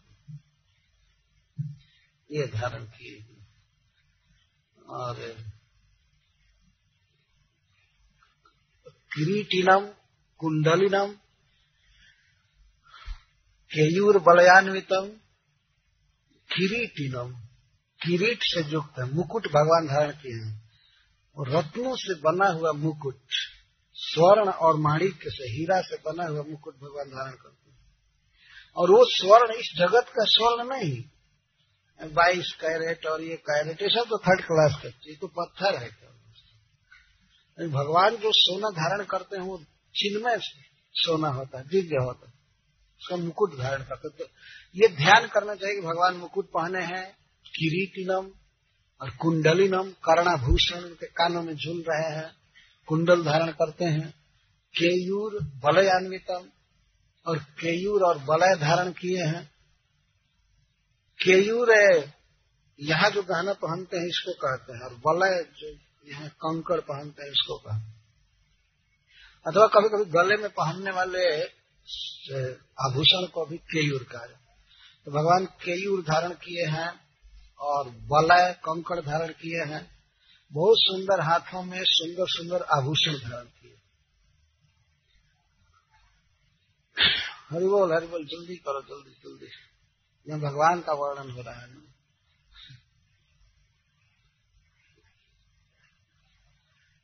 बस। केयूर बलयान्वितम भगवान के बाह में कंकड़ पहनते हैं तो बहुत चमकता है सामले सामले बाह। और केयूर कौस्तुभा भरणम ग्रीवम कौस्तुभा भरण ग्रीवम और गले में कौस्तुभ मणि जगमग कर रहा है, ये ध्यान करना चाहिए। और पीत कौशे वाससम। पीला रेशमी वस्त्र भगवान पहने हैं, ये ध्यान करना चाहिए। और वस्त्र कैसे पहने, ऐसा नहीं कि ये ध्यान करे कि भगवान फुल पैंट पहने नहीं। वो कभी ऐसा नहीं पहनते। ये तो सब मलेच और अंग्रेज़ पहनते हैं। उन लोगों को सीख लिए, भारतवासी आज भी मंदिरों में भगवान जैसे वस्त्र पहनते हैं, वैसे वस्त्र पहनकर पुजारी लोग जाते हैं। धोती पहनते हैं, दुपट्टा डालते हैं, तब भगवान के पास जाते हैं। हम तो समझते हैं कि इस काल में कभी भी कोई पैंट पहनकर नहीं गया होगा टीटी के पास। गया है? नहीं गया और रंग में भी पीला रस वस्त्र भगवान को बहुत पसंद है। पीत और कौशे कोष से बना हुआ, रेशमी वस्त्र पहनते हैं। ये भगवान के वस्त्र का ध्यान पीत कौशे वास कांची कलाप पर सिख से नख ध्यान बता रहे ऊपर से चल रहे नीचे की तरफ़। जो पहले वर्णन किया गया कि प्रसादाभिमुखम सस्व, प्रसन्न बदने क्षणम। आते तो चार भुजाएँ आई, यहाँ तक उतर रहे हैं नीचे। भगवान के सिख नख का ध्यान वर्णन कर रहे और इसके बाद कहते, कांची कलाप परयस्तम, सोने की करधनी अर्थात बेल्ट चौड़ा भगवान बांधे हैं। कांची कलाप क्यों कह रहे हैं? समूह, क्योंकि उस करधनी में छोटी छोटी सूक्ष्म घंटियाँ लगी हुई है। भगवान जहाँ चलते हैं, वहाँ रुंझुन रुंझुन बजते रहते हैं, करधनी, बेल्ट। पीताम्बर के ऊपर भगवान कस करके बांधते हैं। ढीला ढाला वस्त्र भगवान नहीं पहनते हैं। बहुत अच्छा से कस लेते हैं कि फिर ऐसा नहीं कि बार बार धोती खुलता रहे और बस बांधते रहो। कुछ लोग ऐसे देखे जाते हैं, दिन भर में दस बीस बार वो बांधते हैं। इसी तो अच्छा है एक बार बाँध लिया युद्ध करना है, असुरों को मारना होता है, भक्तों के पास जाना होता है नृत्य करना भगवान को। तो करधनी बांधते हैं। में उतर रहे ध्यान बता। और सोने के नूपुर चरण में है। लस, बहुत सुंदर लग रहे हैं। अब बिल्कुल नख तक उतर रहे पदभ्याम नख मणि श्रेणियाम बिलसभ्याम समर्चताम हृत पद्म हृत पद्म कर्णिका हृत पद्म कर्णिका आक्रम्य आत्मनि अवस्थित तो ये ध्यान करना चाहिए कि भगवान अपने भक्तों के, समर्थता, भक्तों के हृदय कमल पर चरण दे करके खड़े हैं। भक्तों के कलेजा पर भगवान खड़े हैं। कलेजा कैसा है कि कमल के कर्णिका के समान है। कमल जैसे खिल जाता है तो उसकी कर्णिका चारों तरफ़ होती है और बीच में एक गद्दी होता है, केसर जहाँ लगा रहा तो भक्तों का जो हृदय है, वास्तव में कमल जैसा होता है। वो ध्यान करते हैं कि भगवान हमारे हृदय पर विराजमान है। तो उनके दोनों चरण कमल बहुत सुंदर है, बहुत सुकुमार। उस कमल से कोटि गुना सुकुमार है। जिस कमल पर वे अपना चरण कमल विन्यस्त किए हैं। तो पद्भ्यम नखम रह गया। और भगवान के दोनों चरण में दस नख नख मणिया भगवान के जो नख है, वो नख मणि के समान चमचम चमचम चमकते रहते हैं। इस तरह का भगवान का नख। और उसको चंद्र कहा गया है, चेतन चेता उसको नख चंद्र। दस चंद्र चरण में है, दस चंद्र हाथ में है। और तिलक को अष्टमी का तिलक जो गोलक है, वो भी एक पूर्ण चंद्र है। उनका मुख आधा ललाट अष्टमी का चंद्रमा है। और मुख स्वयं ही द्विजराज राज सखी है कृष्ण मुख बपू द्विजराज राज कृष्ण मुख द्विजराज राज। तो इस तरह बहुत बहुत चंद्रमा है। यहाँ पर नारद जी कह रहे हैं, भगवान के जो चरण के नख है, वो मणि जैसे जगमग करते रहते हैं। कभी चंद्रमा जैसा। समर्च काम जो भगवान की पूजा करते हैं, ध्यान करते हैं, उनके हृदय कमल की कर्णिका को आक्रांत करके उनके मन में भगवान बसते रहते खड़े रहते हैं, इस तरह से। इतना शुद्ध मन होता है भक्तों का कि वहाँ पर भगवान इस तरह से स्फुरित होते तो ध्यान करने में भगवान के नख का ध्यान करना, ये कहने का आशय और चरण कहा खड़े हैं तो भक्तों के हृदय कमल पर। भक्त के हृदय कमल पर खड़े हैं और दसों नख बहुत सुंदर लग रहे हैं। इसको ध्यान कहा जाता है। ध्यान अवस्थित तद गतेन मनसा, पश्यंत जम जोगी न जोगी लोग भगवान के रूप का इस तरह से ध्यान करते हैं। फिर यह कह करके चरण कमल, चरण नख का ध्यान कह करके फिर नारद जी कहते हैं कि सबसे अधिक क्या ध्यान करना? स्मयमान अभिध्यायेत सानुरागावलोकनम, नियते नैक भूते न मनसा वरदर्शभम।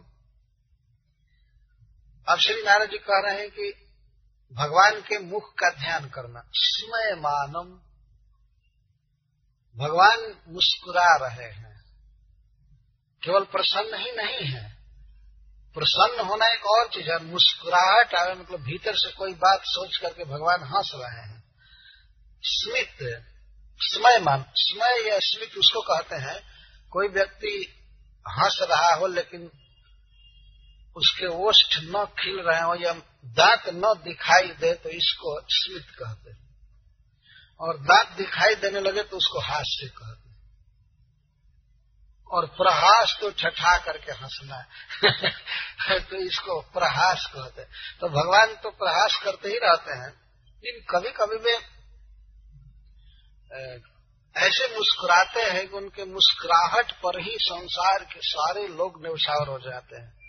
खास करके ज्योति स्त्रियाँ, भगवान श्री कृष्ण के मुस्कुराहट पर। इसका वर्णन भागवत में बहुत किया गया है। स्मित सुंदरम तो यह ध्यान करना चाहिए कि भगवान मुस्कुरा रहे हैं। जो भीतर भगवान का आनंद है, वह उनके चेहरे पर प्रकट हो रहा है। भगवान में भीतर बाहर का वैसे भेद नहीं है, लेकिन फिर भी भगवान बहुत आनंद में रहते हैं। तो मुस्कुरा रहे हैं। सानुरागावलोकनम और अनुराग के साथ, स्नेह के साथ वे भक्त को या मुझको देख रहे हैं, ये ध्यान करना चाहिए। स अनुराग अवलोकनम, अनुराग के साथ देख रहे हैं। भगवान, ये ध्यान करना है।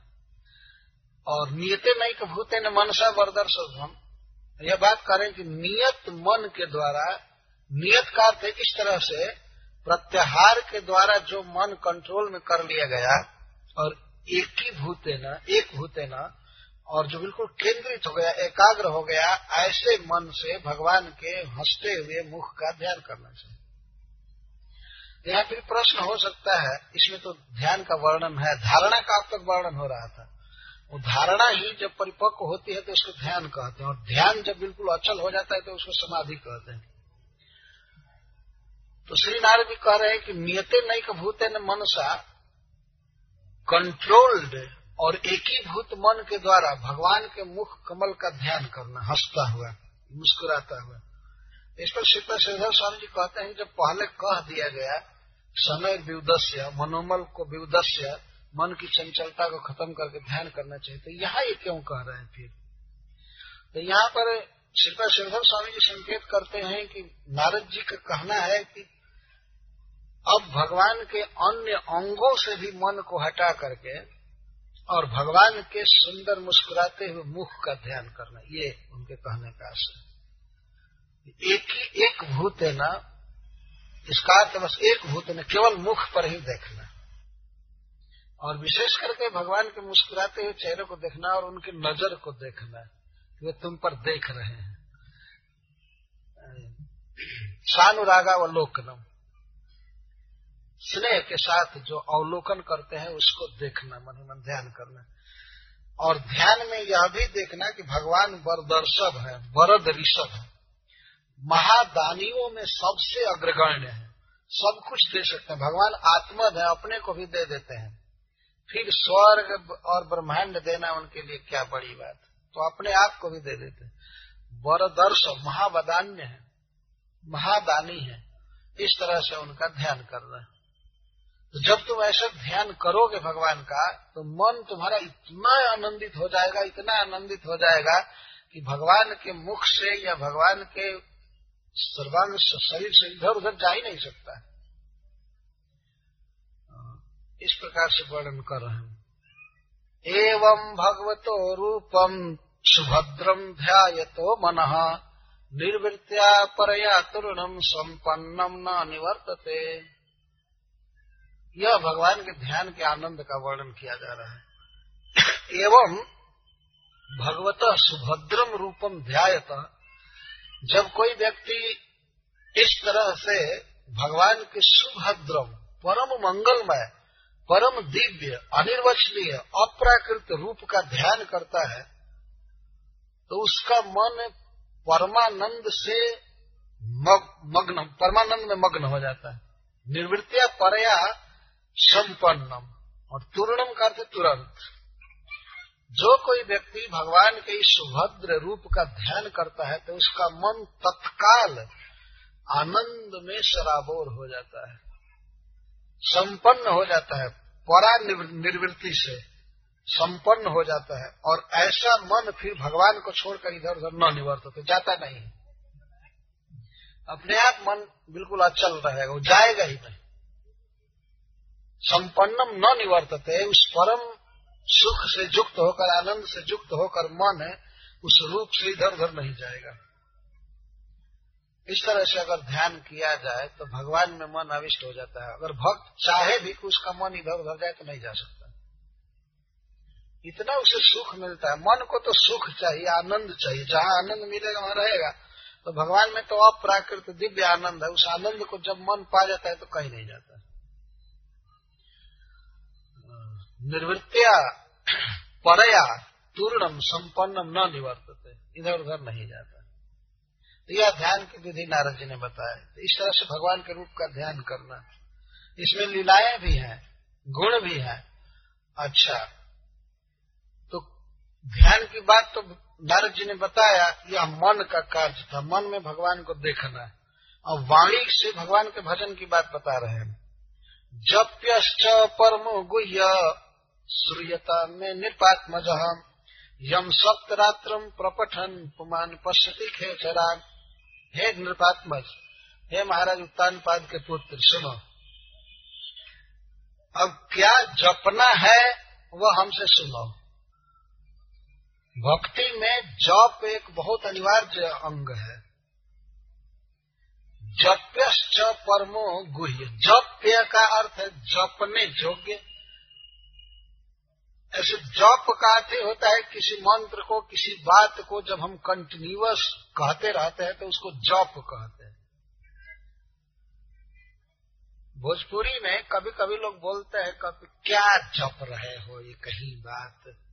जप का मतलब ये है कंटिन्यूअस किसी बात को बोलना। है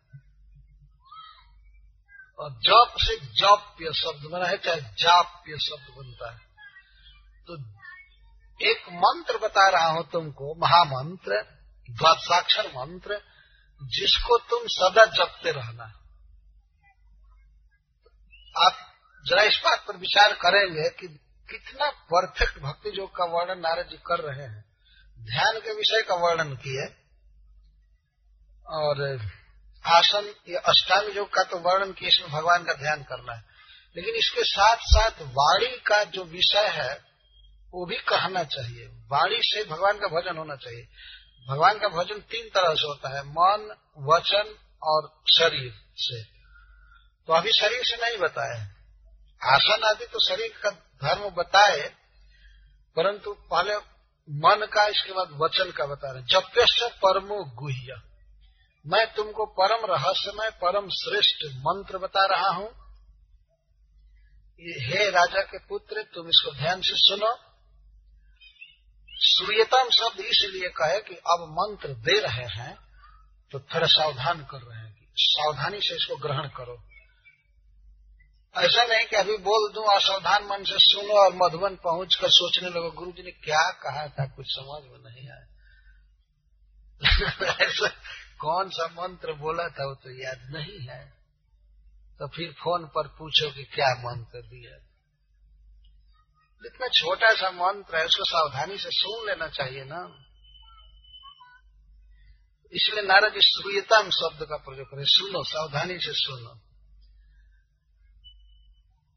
और उसकी महिमा बता रहे हैं कि इसको सात दिन, सात रात यदि कोई व्यक्ति जपे, प्रपठन, इसको अच्छा से उच्चारण करके जप करे तो वह व्यक्ति आकाश में विचरण करने वाले भगवान के पार्षदों को डायरेक्ट देख सकता है।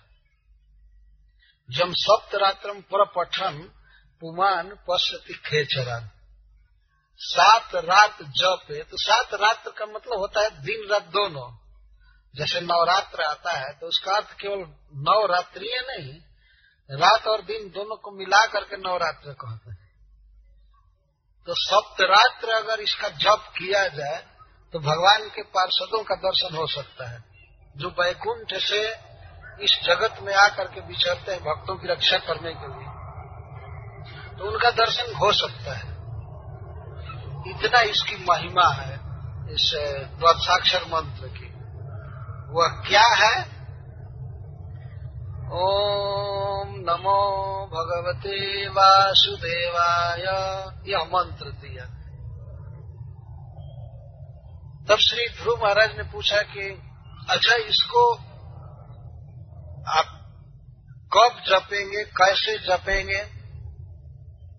तो श्री नारद जी ने कहा कि, जैसे भी जप हो, लेकिन जब तुम पूजा करो भगवान की, उस समय भी इसी मंत्र से पूजा करो। जप बताए, अब पूजा बता रहे भगवान के भजन का मतलब यही केवल नहीं है कि बस जप आ जाए और मन में सोचा जाए, शरीर बेकार पड़ा रहे। भगवान की पूजा होनी चाहिए शरीर से। अब काया से क्या क्या करना है, शरीर से क्या क्या करना है बता रहे मंत्रेणानेन देवस्य कुर्या द्रव्यमयी बुधा सपर्जाम विविध द्रव्य देश काल विभागवित इसी मंत्र से इसको मंत्र को पढ़ते हुए भगवान की पूजा करनी चाहिए। देव देवस्य भगवान विष्णु की पूजा देवता लोग भी करते हैं देवताओं के देवता है। यहाँ जैसे हम लोग देखते हैं, मनुष्य गणपति जी की पूजा करते हैं, भगवान शिव की पूजा करते हैं, सूर्य भगवान की। ये तो ठीक है, लेकिन ये देवता लोग पूजा करते हैं विष्णु की। विष्णु देव देव है। देवा नाम अपनी देव, तस्य। देव देवस देवताओं के घर में भगवान की ड्यूटी है, मूर्ति है। मनुष्यों के घर में भले ये देवता दखल कर लिए है, लेकिन इनके घर में भगवान की पूजा होती है।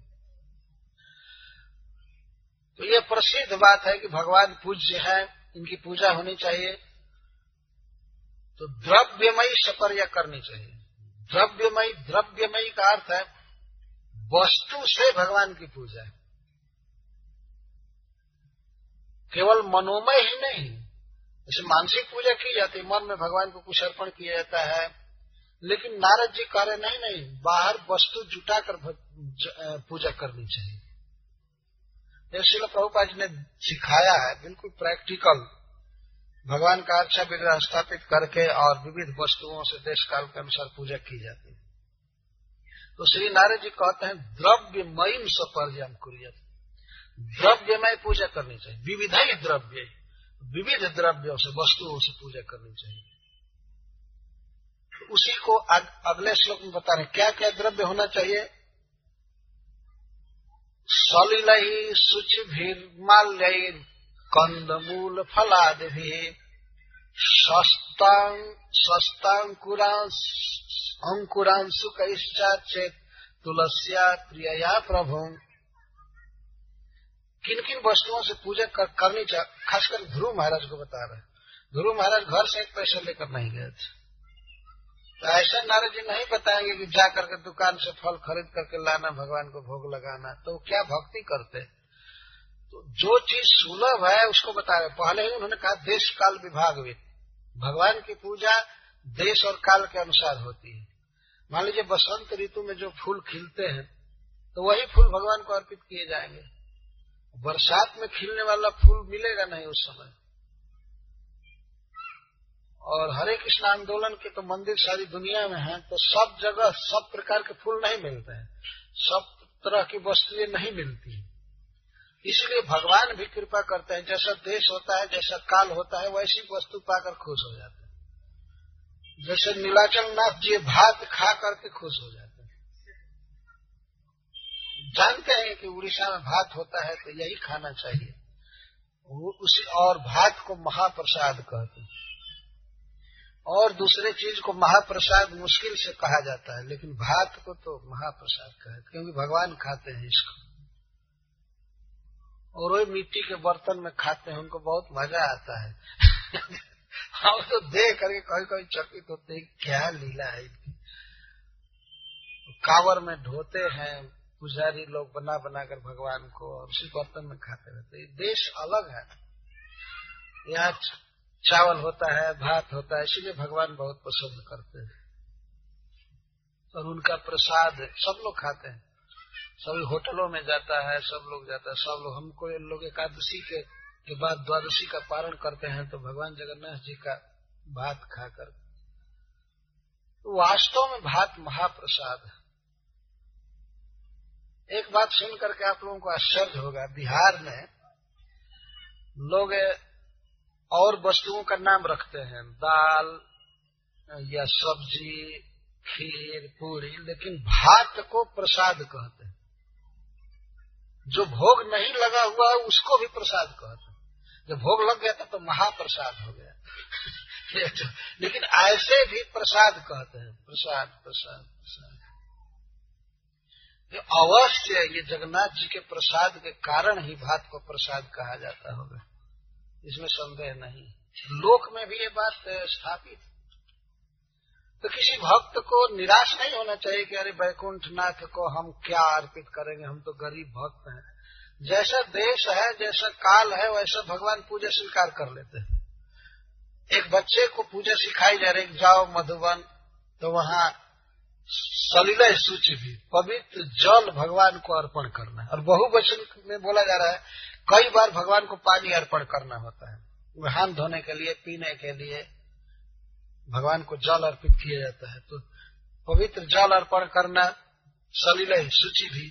तो बताइए, कौन ऐसा गाँव है, कौन ऐसा शहर है जहाँ पानी नहीं मिलता है भगवान के लिए? सब जगह पानी है ना? तो पानी भगवान को अर्पण किया जा सकता है। लेकिन जिसको यही दुराग्रह मन में बसा हुआ है, जो वास्तव में इसी हट पर है कि भगवान निराकार है तो उस और वो पानी के अमृत भी अर्पण नहीं करेगा भगवान को। और वो बेईमान अपने आप पीता रहेगा घट घट बोतल उठा करके, ये पानी पियो। तो पानी पीते समय भगवान जगन्नाथ जी की याद करनी चाहिए ना। पानी उनका दिया हुआ है। रसो हम अब कौन थे और सूर्य। जल में जो रस है वो भगवान है। भगवान जल बनाए। तो देश काल के अनुसार सब जगह वस्तुएँ मिलती है, उसे भगवान की पूजा करनी चाहिए। सबसे पहले नारद जी जल शब्द का प्रयोग करें सलिल है सूची भी।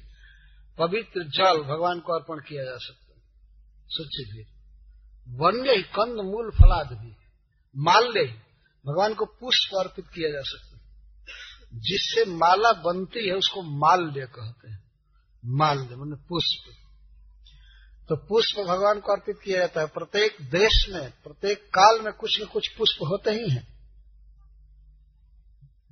तो भगवान के पुष्प चढ़ाना चाहिए फिर कंद, मूल, फलाद भी, और कंद, मूल, फल आदि भगवान को अर्पण करना चाहिए। प्रतिदिन शरीर से भगवान की इस तरह सेवा करनी चाहिए। ये कह रहे हैं। ध्रुव महाराज के संबंध से ही या बहाने से सबको उपदेश कर रहे हैं। कंदमूल फलाद भी। और स्वस्थ अंकुर और अंशु कई। स्वस्थ का अर्थ प्रशस्त, प्रसिद्ध, जैसे दुर्वांकुर दुब का अंकुर भी भगवान को अर्पित किया जा सकता है। और अंशु का अर्थ होता है भूर्ज तरु भोजराज भोज के पत्र भगवान को अर्पित करना चाहिए। आदि भी। और भी बहुत प्रकार से चीज़ें हैं। तो उसके द्वारा भगवान की पूजा की जा सकती है।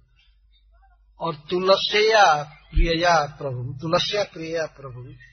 और भगवान की सबसे प्रिय तुलसी जी हैं, तुलसी भगवान को अर्पण करना चाहिए। इसके द्वारा पूजा करनी चाहिए। और इससे अधिक सस्ती वस्तु क्या बताई जाएगी? बताइए भगवान की पूजा करने के बाद। लोग सोचते हैं कि भगवान की पूजा करना बहुत कठिन है, बहुत बार भोग लगाना पड़ेगा, बहुत बार ये करना पड़ेगा। तो बहुत बार पानी अर्पण करने में क्या है? ये तुलसी लगा लीजिए, दो चार पौधा और भगवान को अर्पित कीजिए। तो भगवान भाव देखते हैं ना। उनको वस्तु की ज़रूरत नहीं होती है कि ये उत्कृष्ट वस्तु है, निकृष्ट वस्तु है। भाव देखते हैं। तो इस तरह पूजा करना। इन वस्तुओं का नाम दे रहे हैं। फिर प्रश्न होता है, कहाँ पूजा करें? तो वे कहते हैं, लब्धवा द्रव्य मई मर्चा।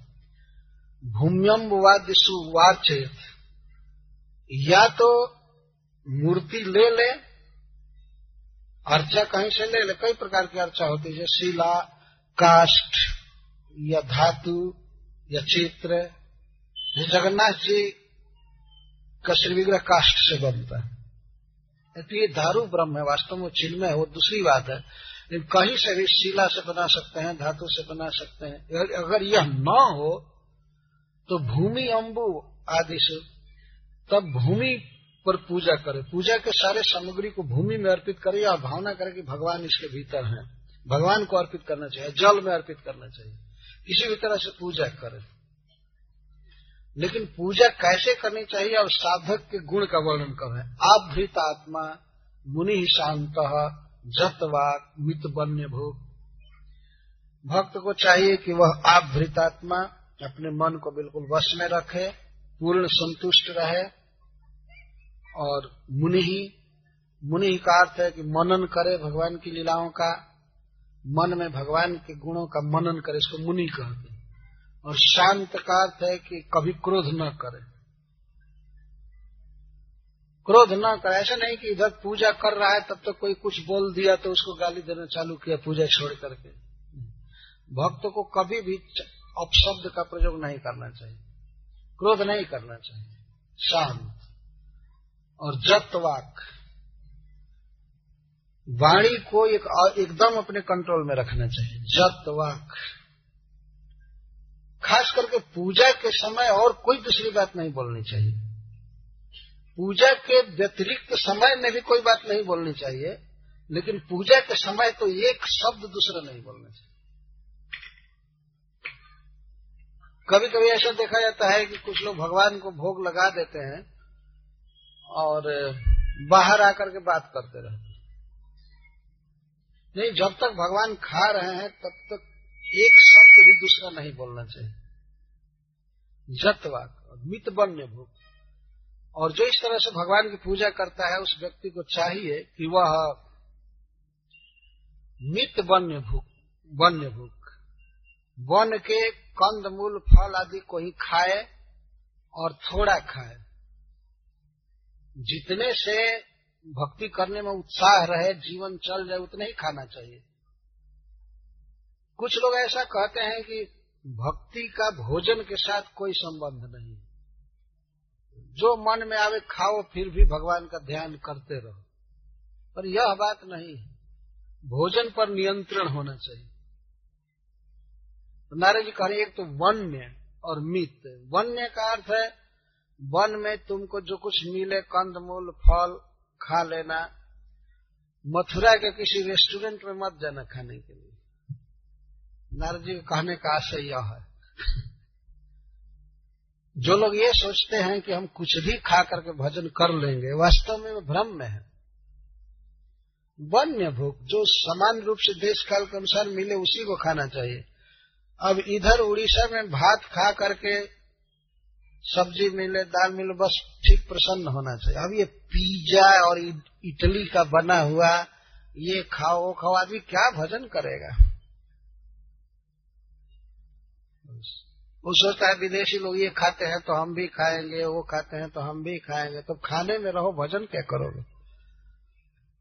भोजन का बहुत संबंध है भक्ति के साथ। इसलिए नारद जी भोजन के लिए बता रहे हैं कि ये खाना भूख तो लगेगी ही ध्रुव को। तो भगवान को भोग लगा करके ये चीज़ खाना एक चीज़ खाना। अब भगवान की लीलाओं के ध्यान की बात कर रहे हैं।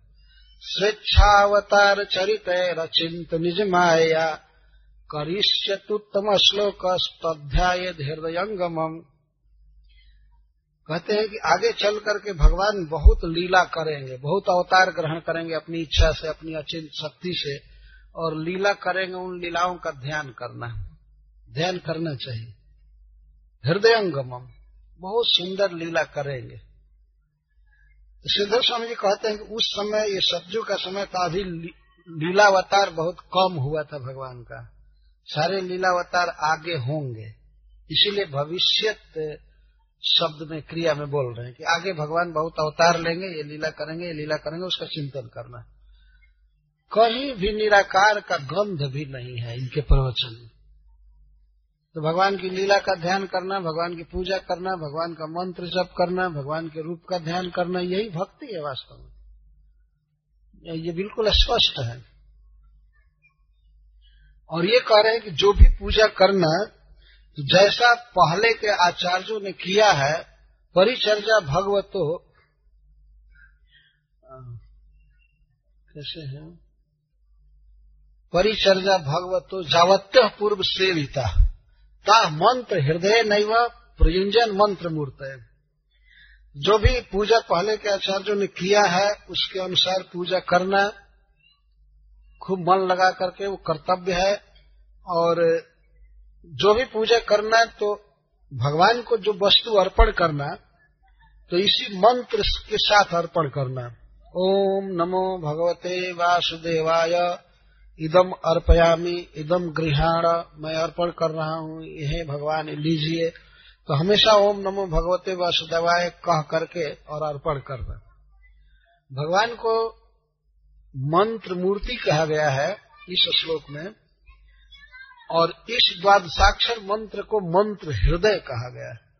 समस्त मंत्रों का यह कलेजा है, सार है, महामंत्र। है ओम नमो भगवते वासुदेवाय। समस्त मंत्रों का यह हृदय, इसको मंत्र हृदय का भगवान की उपासना का यह मंत्र है। और बहुत काल से ऋषि मुनियों ने, भक्तों ने इसका जप किया। और भगवान को मंत्र मूर्ति इसलिए कहा जाता है कि मंत्र के जपने से ही उनकी मूर्ति प्रकट होती है। उनका स्वरूप भक्तों के सामने प्रकट होता है जप करने से। हरे कृष्णा हरे कृष्णा कृष्णा कृष्णा, हरे हरे। हरे राम हरे राम राम राम, हरे हरे। मंत्र मूर्त मंत्र में ही भगवान रहते हैं। इसीलिए मंत्र का जप बहुत होना चाहिए। परिचर्यमाणो भगवान भक्तिमत परिचर्या पुंसाम माई नाम सम्यक भजताम भाव वर्धन हम श्रेयो दिशद अभिमतम जद धर्मा दिशु जद धर्मा दिशु रहे कि इस प्रकार से जब कोई भक्त, भक्तिमय पूजा द्वारा भगवान की पूजा करता है, भक्ति से भगवान की पूजा करता है, अपने हृदय में बसे हुए भगवान की इस तरह से जब पूजा करता है तो भगवान उसके अभिमत, धर्म आदि में जो भी चाहिए, धर्म, अर्थ, काम, मोक्ष दे देते हैं। भगवान प्रसन्न हो जाते अमाई नाम पुरुषन भगवान देखते हैं कि यह निष्कपट व्यक्ति है, शुद्ध हृदय से मेरी पूजा कर रहा है और यह चाह रहा है। तो वह देहधारी प्राणी जो भी चाहता है, सबकी इच्छा को भगवान पूरी कर देते हैं, देते एवं परिचर्य मानो भगवान, भक्तिमत परिचर्य है लेकिन वह परिचर्या भक्तिमत होनी चाहिए, भक्ति से उत्तप्रत होनी चाहिए। जब भक्ति से भगवान की पूजा की जाती है, जप किया जाता है, ध्यान किया जाता है तो श्रेय दिशति अभिमतम। जो अपना अभीष्ट श्रेय है, चाहे धन चाहिए, काम चाहिए, या स्वर्ग चाहिए, या मुक्ति चाहिए, जो चाहिए दिशती, ददाती, भगवान देते हैं। देहधारी को इच्छा होती ही रहती है। अतः विविध देहधारी हैं, विविध कामनाएँ उनको होती रहती है। देही नाम, बहुवचन बोलकर यह कह रहे हैं कि कोई भी देहधारी, मनुष्य ही नहीं, पशु पक्षी तक भगवान की भक्ति कर सकते हैं। और जिसकी जो भी इच्छा होती है, भगवान उसके भक्ति से प्रसन्न होकर के उसको देते हैं। और इतना ही नहीं, अपनी ओर से उसे अपना चरण कमल दे देते हैं। कहने का मतलब ये है, पर अंत में नारद मुनि ध्रुव महाराज को सावधान कर रहे हैं। विरक्तो विरक्त चंद्रिय रत भक्ति योगे न भूयसा तब निरंतर भावे न भजे तद्धा विमुक्त। है परंतु ध्रुव है देखो, भगवान तो सबको सब कुछ दे देते हैं, बहुत कृपालु हैं, लेकिन, उचित यह है कि इंद्रियों के भोगों में, विषयों में विरक्त रह करके अनासक्त रह करके विमुक्ति के लिए भगवान का भजन करना चाहिए। विमुक्ति का अर्थ है विशेष मुक्ति, भगवान का पार्षद बनने के लिए। वैकुंठ में भगवान की नित्य सेवा मिले तो उस नित्य सेवा को प्राप्त करने के लिए निरंतर भाव द्वारा, प्रेम द्वारा भगवान की पूजा करनी चाहिए। किसी वस्तु की कामना नहीं करनी चाहिए। यह उन्होंने थोड़ा सा संकेत किया। लेकिन वो जानते थे कि ध्रुव इस समय इस बात पर ध्यान नहीं देंगे। उन्होंने स्पष्ट कहा कि भगवान की पूजा, भगवान का भजन, ध्यान जो भी करना चाहिए निष्काम भाव से, भगवान का पार्षद बनने के लिए, भगवान की नित्य सेवा प्राप्त करने के लिए करनी चाहिए, भोगों के लिए नहीं। इस प्रकार से जब नारद जी ने कहा तो इतुक्त स्तम परिक्रम्य प्रणम्य च निर्पार्भक जय मधुबनम पुण्यम हरेश चरण चर्चितम इस प्रकार से जब नारद जी ने कहा तो श्री प्रहलाद श्री ध्रुव महाराज नारद जी की परिक्रमा किए और परिक्रमा करके दंडवत प्रणाम किए और इसके बाद मधुबन गए। नारद जी से पूछा होगा, रूट पूरा किधर जाएगा, रास्ता कैसे जाएगा? अथवा नारद जी ने बताया होगा कि यहाँ से कुछ कोस जाने के बाद वहाँ पूछ लेना, वहाँ पूछ लेना। तो पहले तो मथुरा पूछे होंगे। मधुबन तो, तो सबको मालूम होगा उधर का कैसे रास्ता जाएगा। पाँच वर्ष का बच्चा पूरा अपना निर्देशन लिख लिया गया। इस प्रकार से ध्रुव महाराज तो चले गए। मधुबन पुनः कर हरेश चरण चर्चितम। मधुबन या ब्रजमंडल भगवान श्री कृष्ण के चरण चिन्ह से अलंकृत है शोभायमान। ब्रज के एक एक कण कण कण कण में इंच इंच में भगवान के चरण कमलों की छाप। रसलीला करने से, गोचारण करने से, घूमने से, ब्रज में भगवान भ्रमण करते ही रहते हैं। घर में रात को थोड़ा सा रुकते हैं, दिन भर तो घूमते ही रहते हैं और बिना जूता के घूमते हैं, बिना पदत्राण के। इसीलिए उनके चरणों की छाप ब्रजरज में पड़ती रहती है। तो ब्रज का प्रत्येक कण भगवान के चरणों का स्पर्श पाया हुआ है। हरेश चरण चर्चितम। चर्चितम का अर्थ है अलंकृतम, सुशोभितम। भगवान का चरण कमल धन्य किया है ब्रजमंडल को। संक्रमणे न चांचती। हस्तिनापुर की नारियों ने कहा है कि ब्रजमंडल को इस पुरुष ने अपने चंक्रमण द्वारा, भ्रमण द्वारा अलंकृत किया है। तो इस प्रकार नारद जी ध्रुव महाराज को भेजे मधुबन और वे आए महाराज उत्तान पाद के पास, नारद जी। उत्तान पाद को संतोना देने के लिए। तपोवनम गते तस्मिन प्रविष्टंत पुरम मुनि। अर्तारहण को राज्ञा सुखासीन उवाच तम जब उधर ध्रुव चले गए तो नारद जी आए उनके पिता को संतोना देने के लिए उत्तान पाद के पास तो महाराज उत्तान पाद ने स्वागत सत्कार किया, आसन दिया, सत्कार किया। उनके सत्कार को स्वीकार करके नारद जी सुख से बैठे, सुख से बैठ करके वे प्रश्न किए। उत्तान पाद से। ऐसा प्रश्न कर रहे थे जैसे उनको मालूम नहीं है। राजा उत्तान पाद बहुत खिन्न हो गए थे, पुत्र के घर से बाहर जाते तो पूछते हैं, राजन किम ध्याय से दीर्घम मुखे न परिशुष्यता। हे राजा, आप क्या दुख में पड़े हुए हैं? क्या सोच रहे हैं? यदि राजा कहे कि कैसे आप जान गए कि मैं दुख में हूँ? तो नारद जी कहते मुखे न परिशुष्यता। आपका तो मुख सुख गया है।